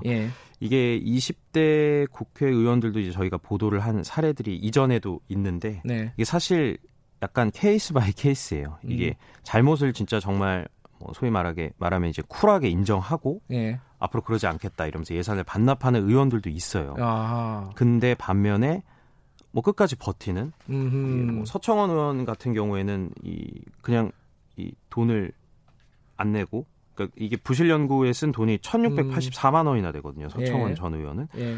서전 의원은 이제 이 돈을 반납하지 않고 그냥 떠났죠. 음. 이 취재진 한번 집까지 찾아가 봤었는데 네. 네, 만나주질 않더라고요. 아니 근데 돈을 표절이 명확하게 밝혀지고 네. 이러면 국회 사무처에서 돈 다시 내놔라, 뱉어내라 네. 이렇게 강제할 수 있는 조항이나 이런 건 전혀 없어요. 이게 되게 심각한 예. 말씀해 주신 게 되게 시스템상의 이제 심각한 문제인데 예. 사무처에서는 이걸 강제할 수 있는 규정이 없다고 해요. 음. 이게 없는 게 본인들의 얘기는 그렇습니다. 이게 국회의원실이 이 실마다 이제 다 기관이잖아요. 네. 근데 거기 기관마다 이 회계나 뭐 예산 출납을 하는 출납 공무원을 들 수가 없으니까 으흠. 300명 예. 그러니까 출납 공무원을 다둘 수가 없잖아요. 그렇기 때문에 국회 사무처에서 그 출납 업무만 대행해 주는 거다 우리는 음. 대행을 해 주는 거지. 뭐 이거를 뭐 자기네들이 연구를 검증하거나 아니면 음. 문제가 발생하더라도 네. 예산을 환수 환수할 수 있는 뭐일 음. 자기네들이 음. 할 수가 없다는 거죠. 그러니까 음. 이게 잘못이 드러나도 음흠. 국회의원이 어떤 결정을 하느냐에 따라서 예산 반납 여부가 결정되는 겁니다. 아하. 요번에 아홉 명 중에는 반납하겠다는 사람은 없었습니까? 음, 일단 네. 있긴 있었어요? 아니요. 아직, 아니요, 아직 없었어요? 네. 아, 아무도. 아. 심재철 의원. 아, 심재철 의원 반납한대요? 심재철 의원 반납했습니다. 아, 반납을 했어요? 두 건 다. 아하, 얼마예요, 네. 그러면? 이게 두 건에서 700만 원인가. 아, 그 겁니다. 정도? 예, 예. 아, 심재철 의원은 반납을 했는데. 네. 어, 나머지 의원들은 아무도 반납하지 않았다. 네, 거의 뭐 답변이 그래요. 뭐 좀 더 알아보고 예. 뭐 확인해 보고 뭐 결정하겠다. 이게 좀 개선될 분위기는 없습니까? 이게 사실 예. 아까 이 음. 초반에 말씀하셨듯이 공개가 되지 않았던 자료였잖아요. 예. 근데 이게 뉴스타파가 이제 보도를 계속 이어 온 결과 예. 2019년부터는 이 자료를 공개를 하고 있습니다. 아 그래요. 그래서 이게 저희 이 취재를 이제 처음부터 음. 시작했던 선배가 항상 음. 했던 얘기가 이게 공개가 곧 감시다. 공개가 감시다. 네. 그래서 음. 이제 상당 부분 뭐 이 누구나 이제 이 정책 음. 연구 보고서가 이제 음. 제대로 된 보고서인지 누구나 검증할 수 있는 상황은 됐고요. 네. 이게 조금 더 아까 말씀하셨듯이 이제 뭐 예산 그러니까 이 표절 여부를 네. 검증할 수 있는 네. 어, 뭐 시스템이나 예. 그다음에 예산 반납을 이제 강제할 수 있는 이런 규정이 필요하긴 합니다. 이거 앞으로 계속 보도한다는 거죠? 5분의 1밖에 안 본 거잖아요. 그죠? 네, 맞습니다. 나머지 보면 한 3, 40명 나오겠네. 네. 여기까지 듣겠습니다. 고맙습니다. 네, 감사합니다. 뉴스타파 임선은 기자였습니다. 김경래 최강시사 오늘 여기까지 하죠. 저는 뉴스타파 기자 김경래였고요. 내일 아침 7시 20분에 다시 돌아오겠습니다.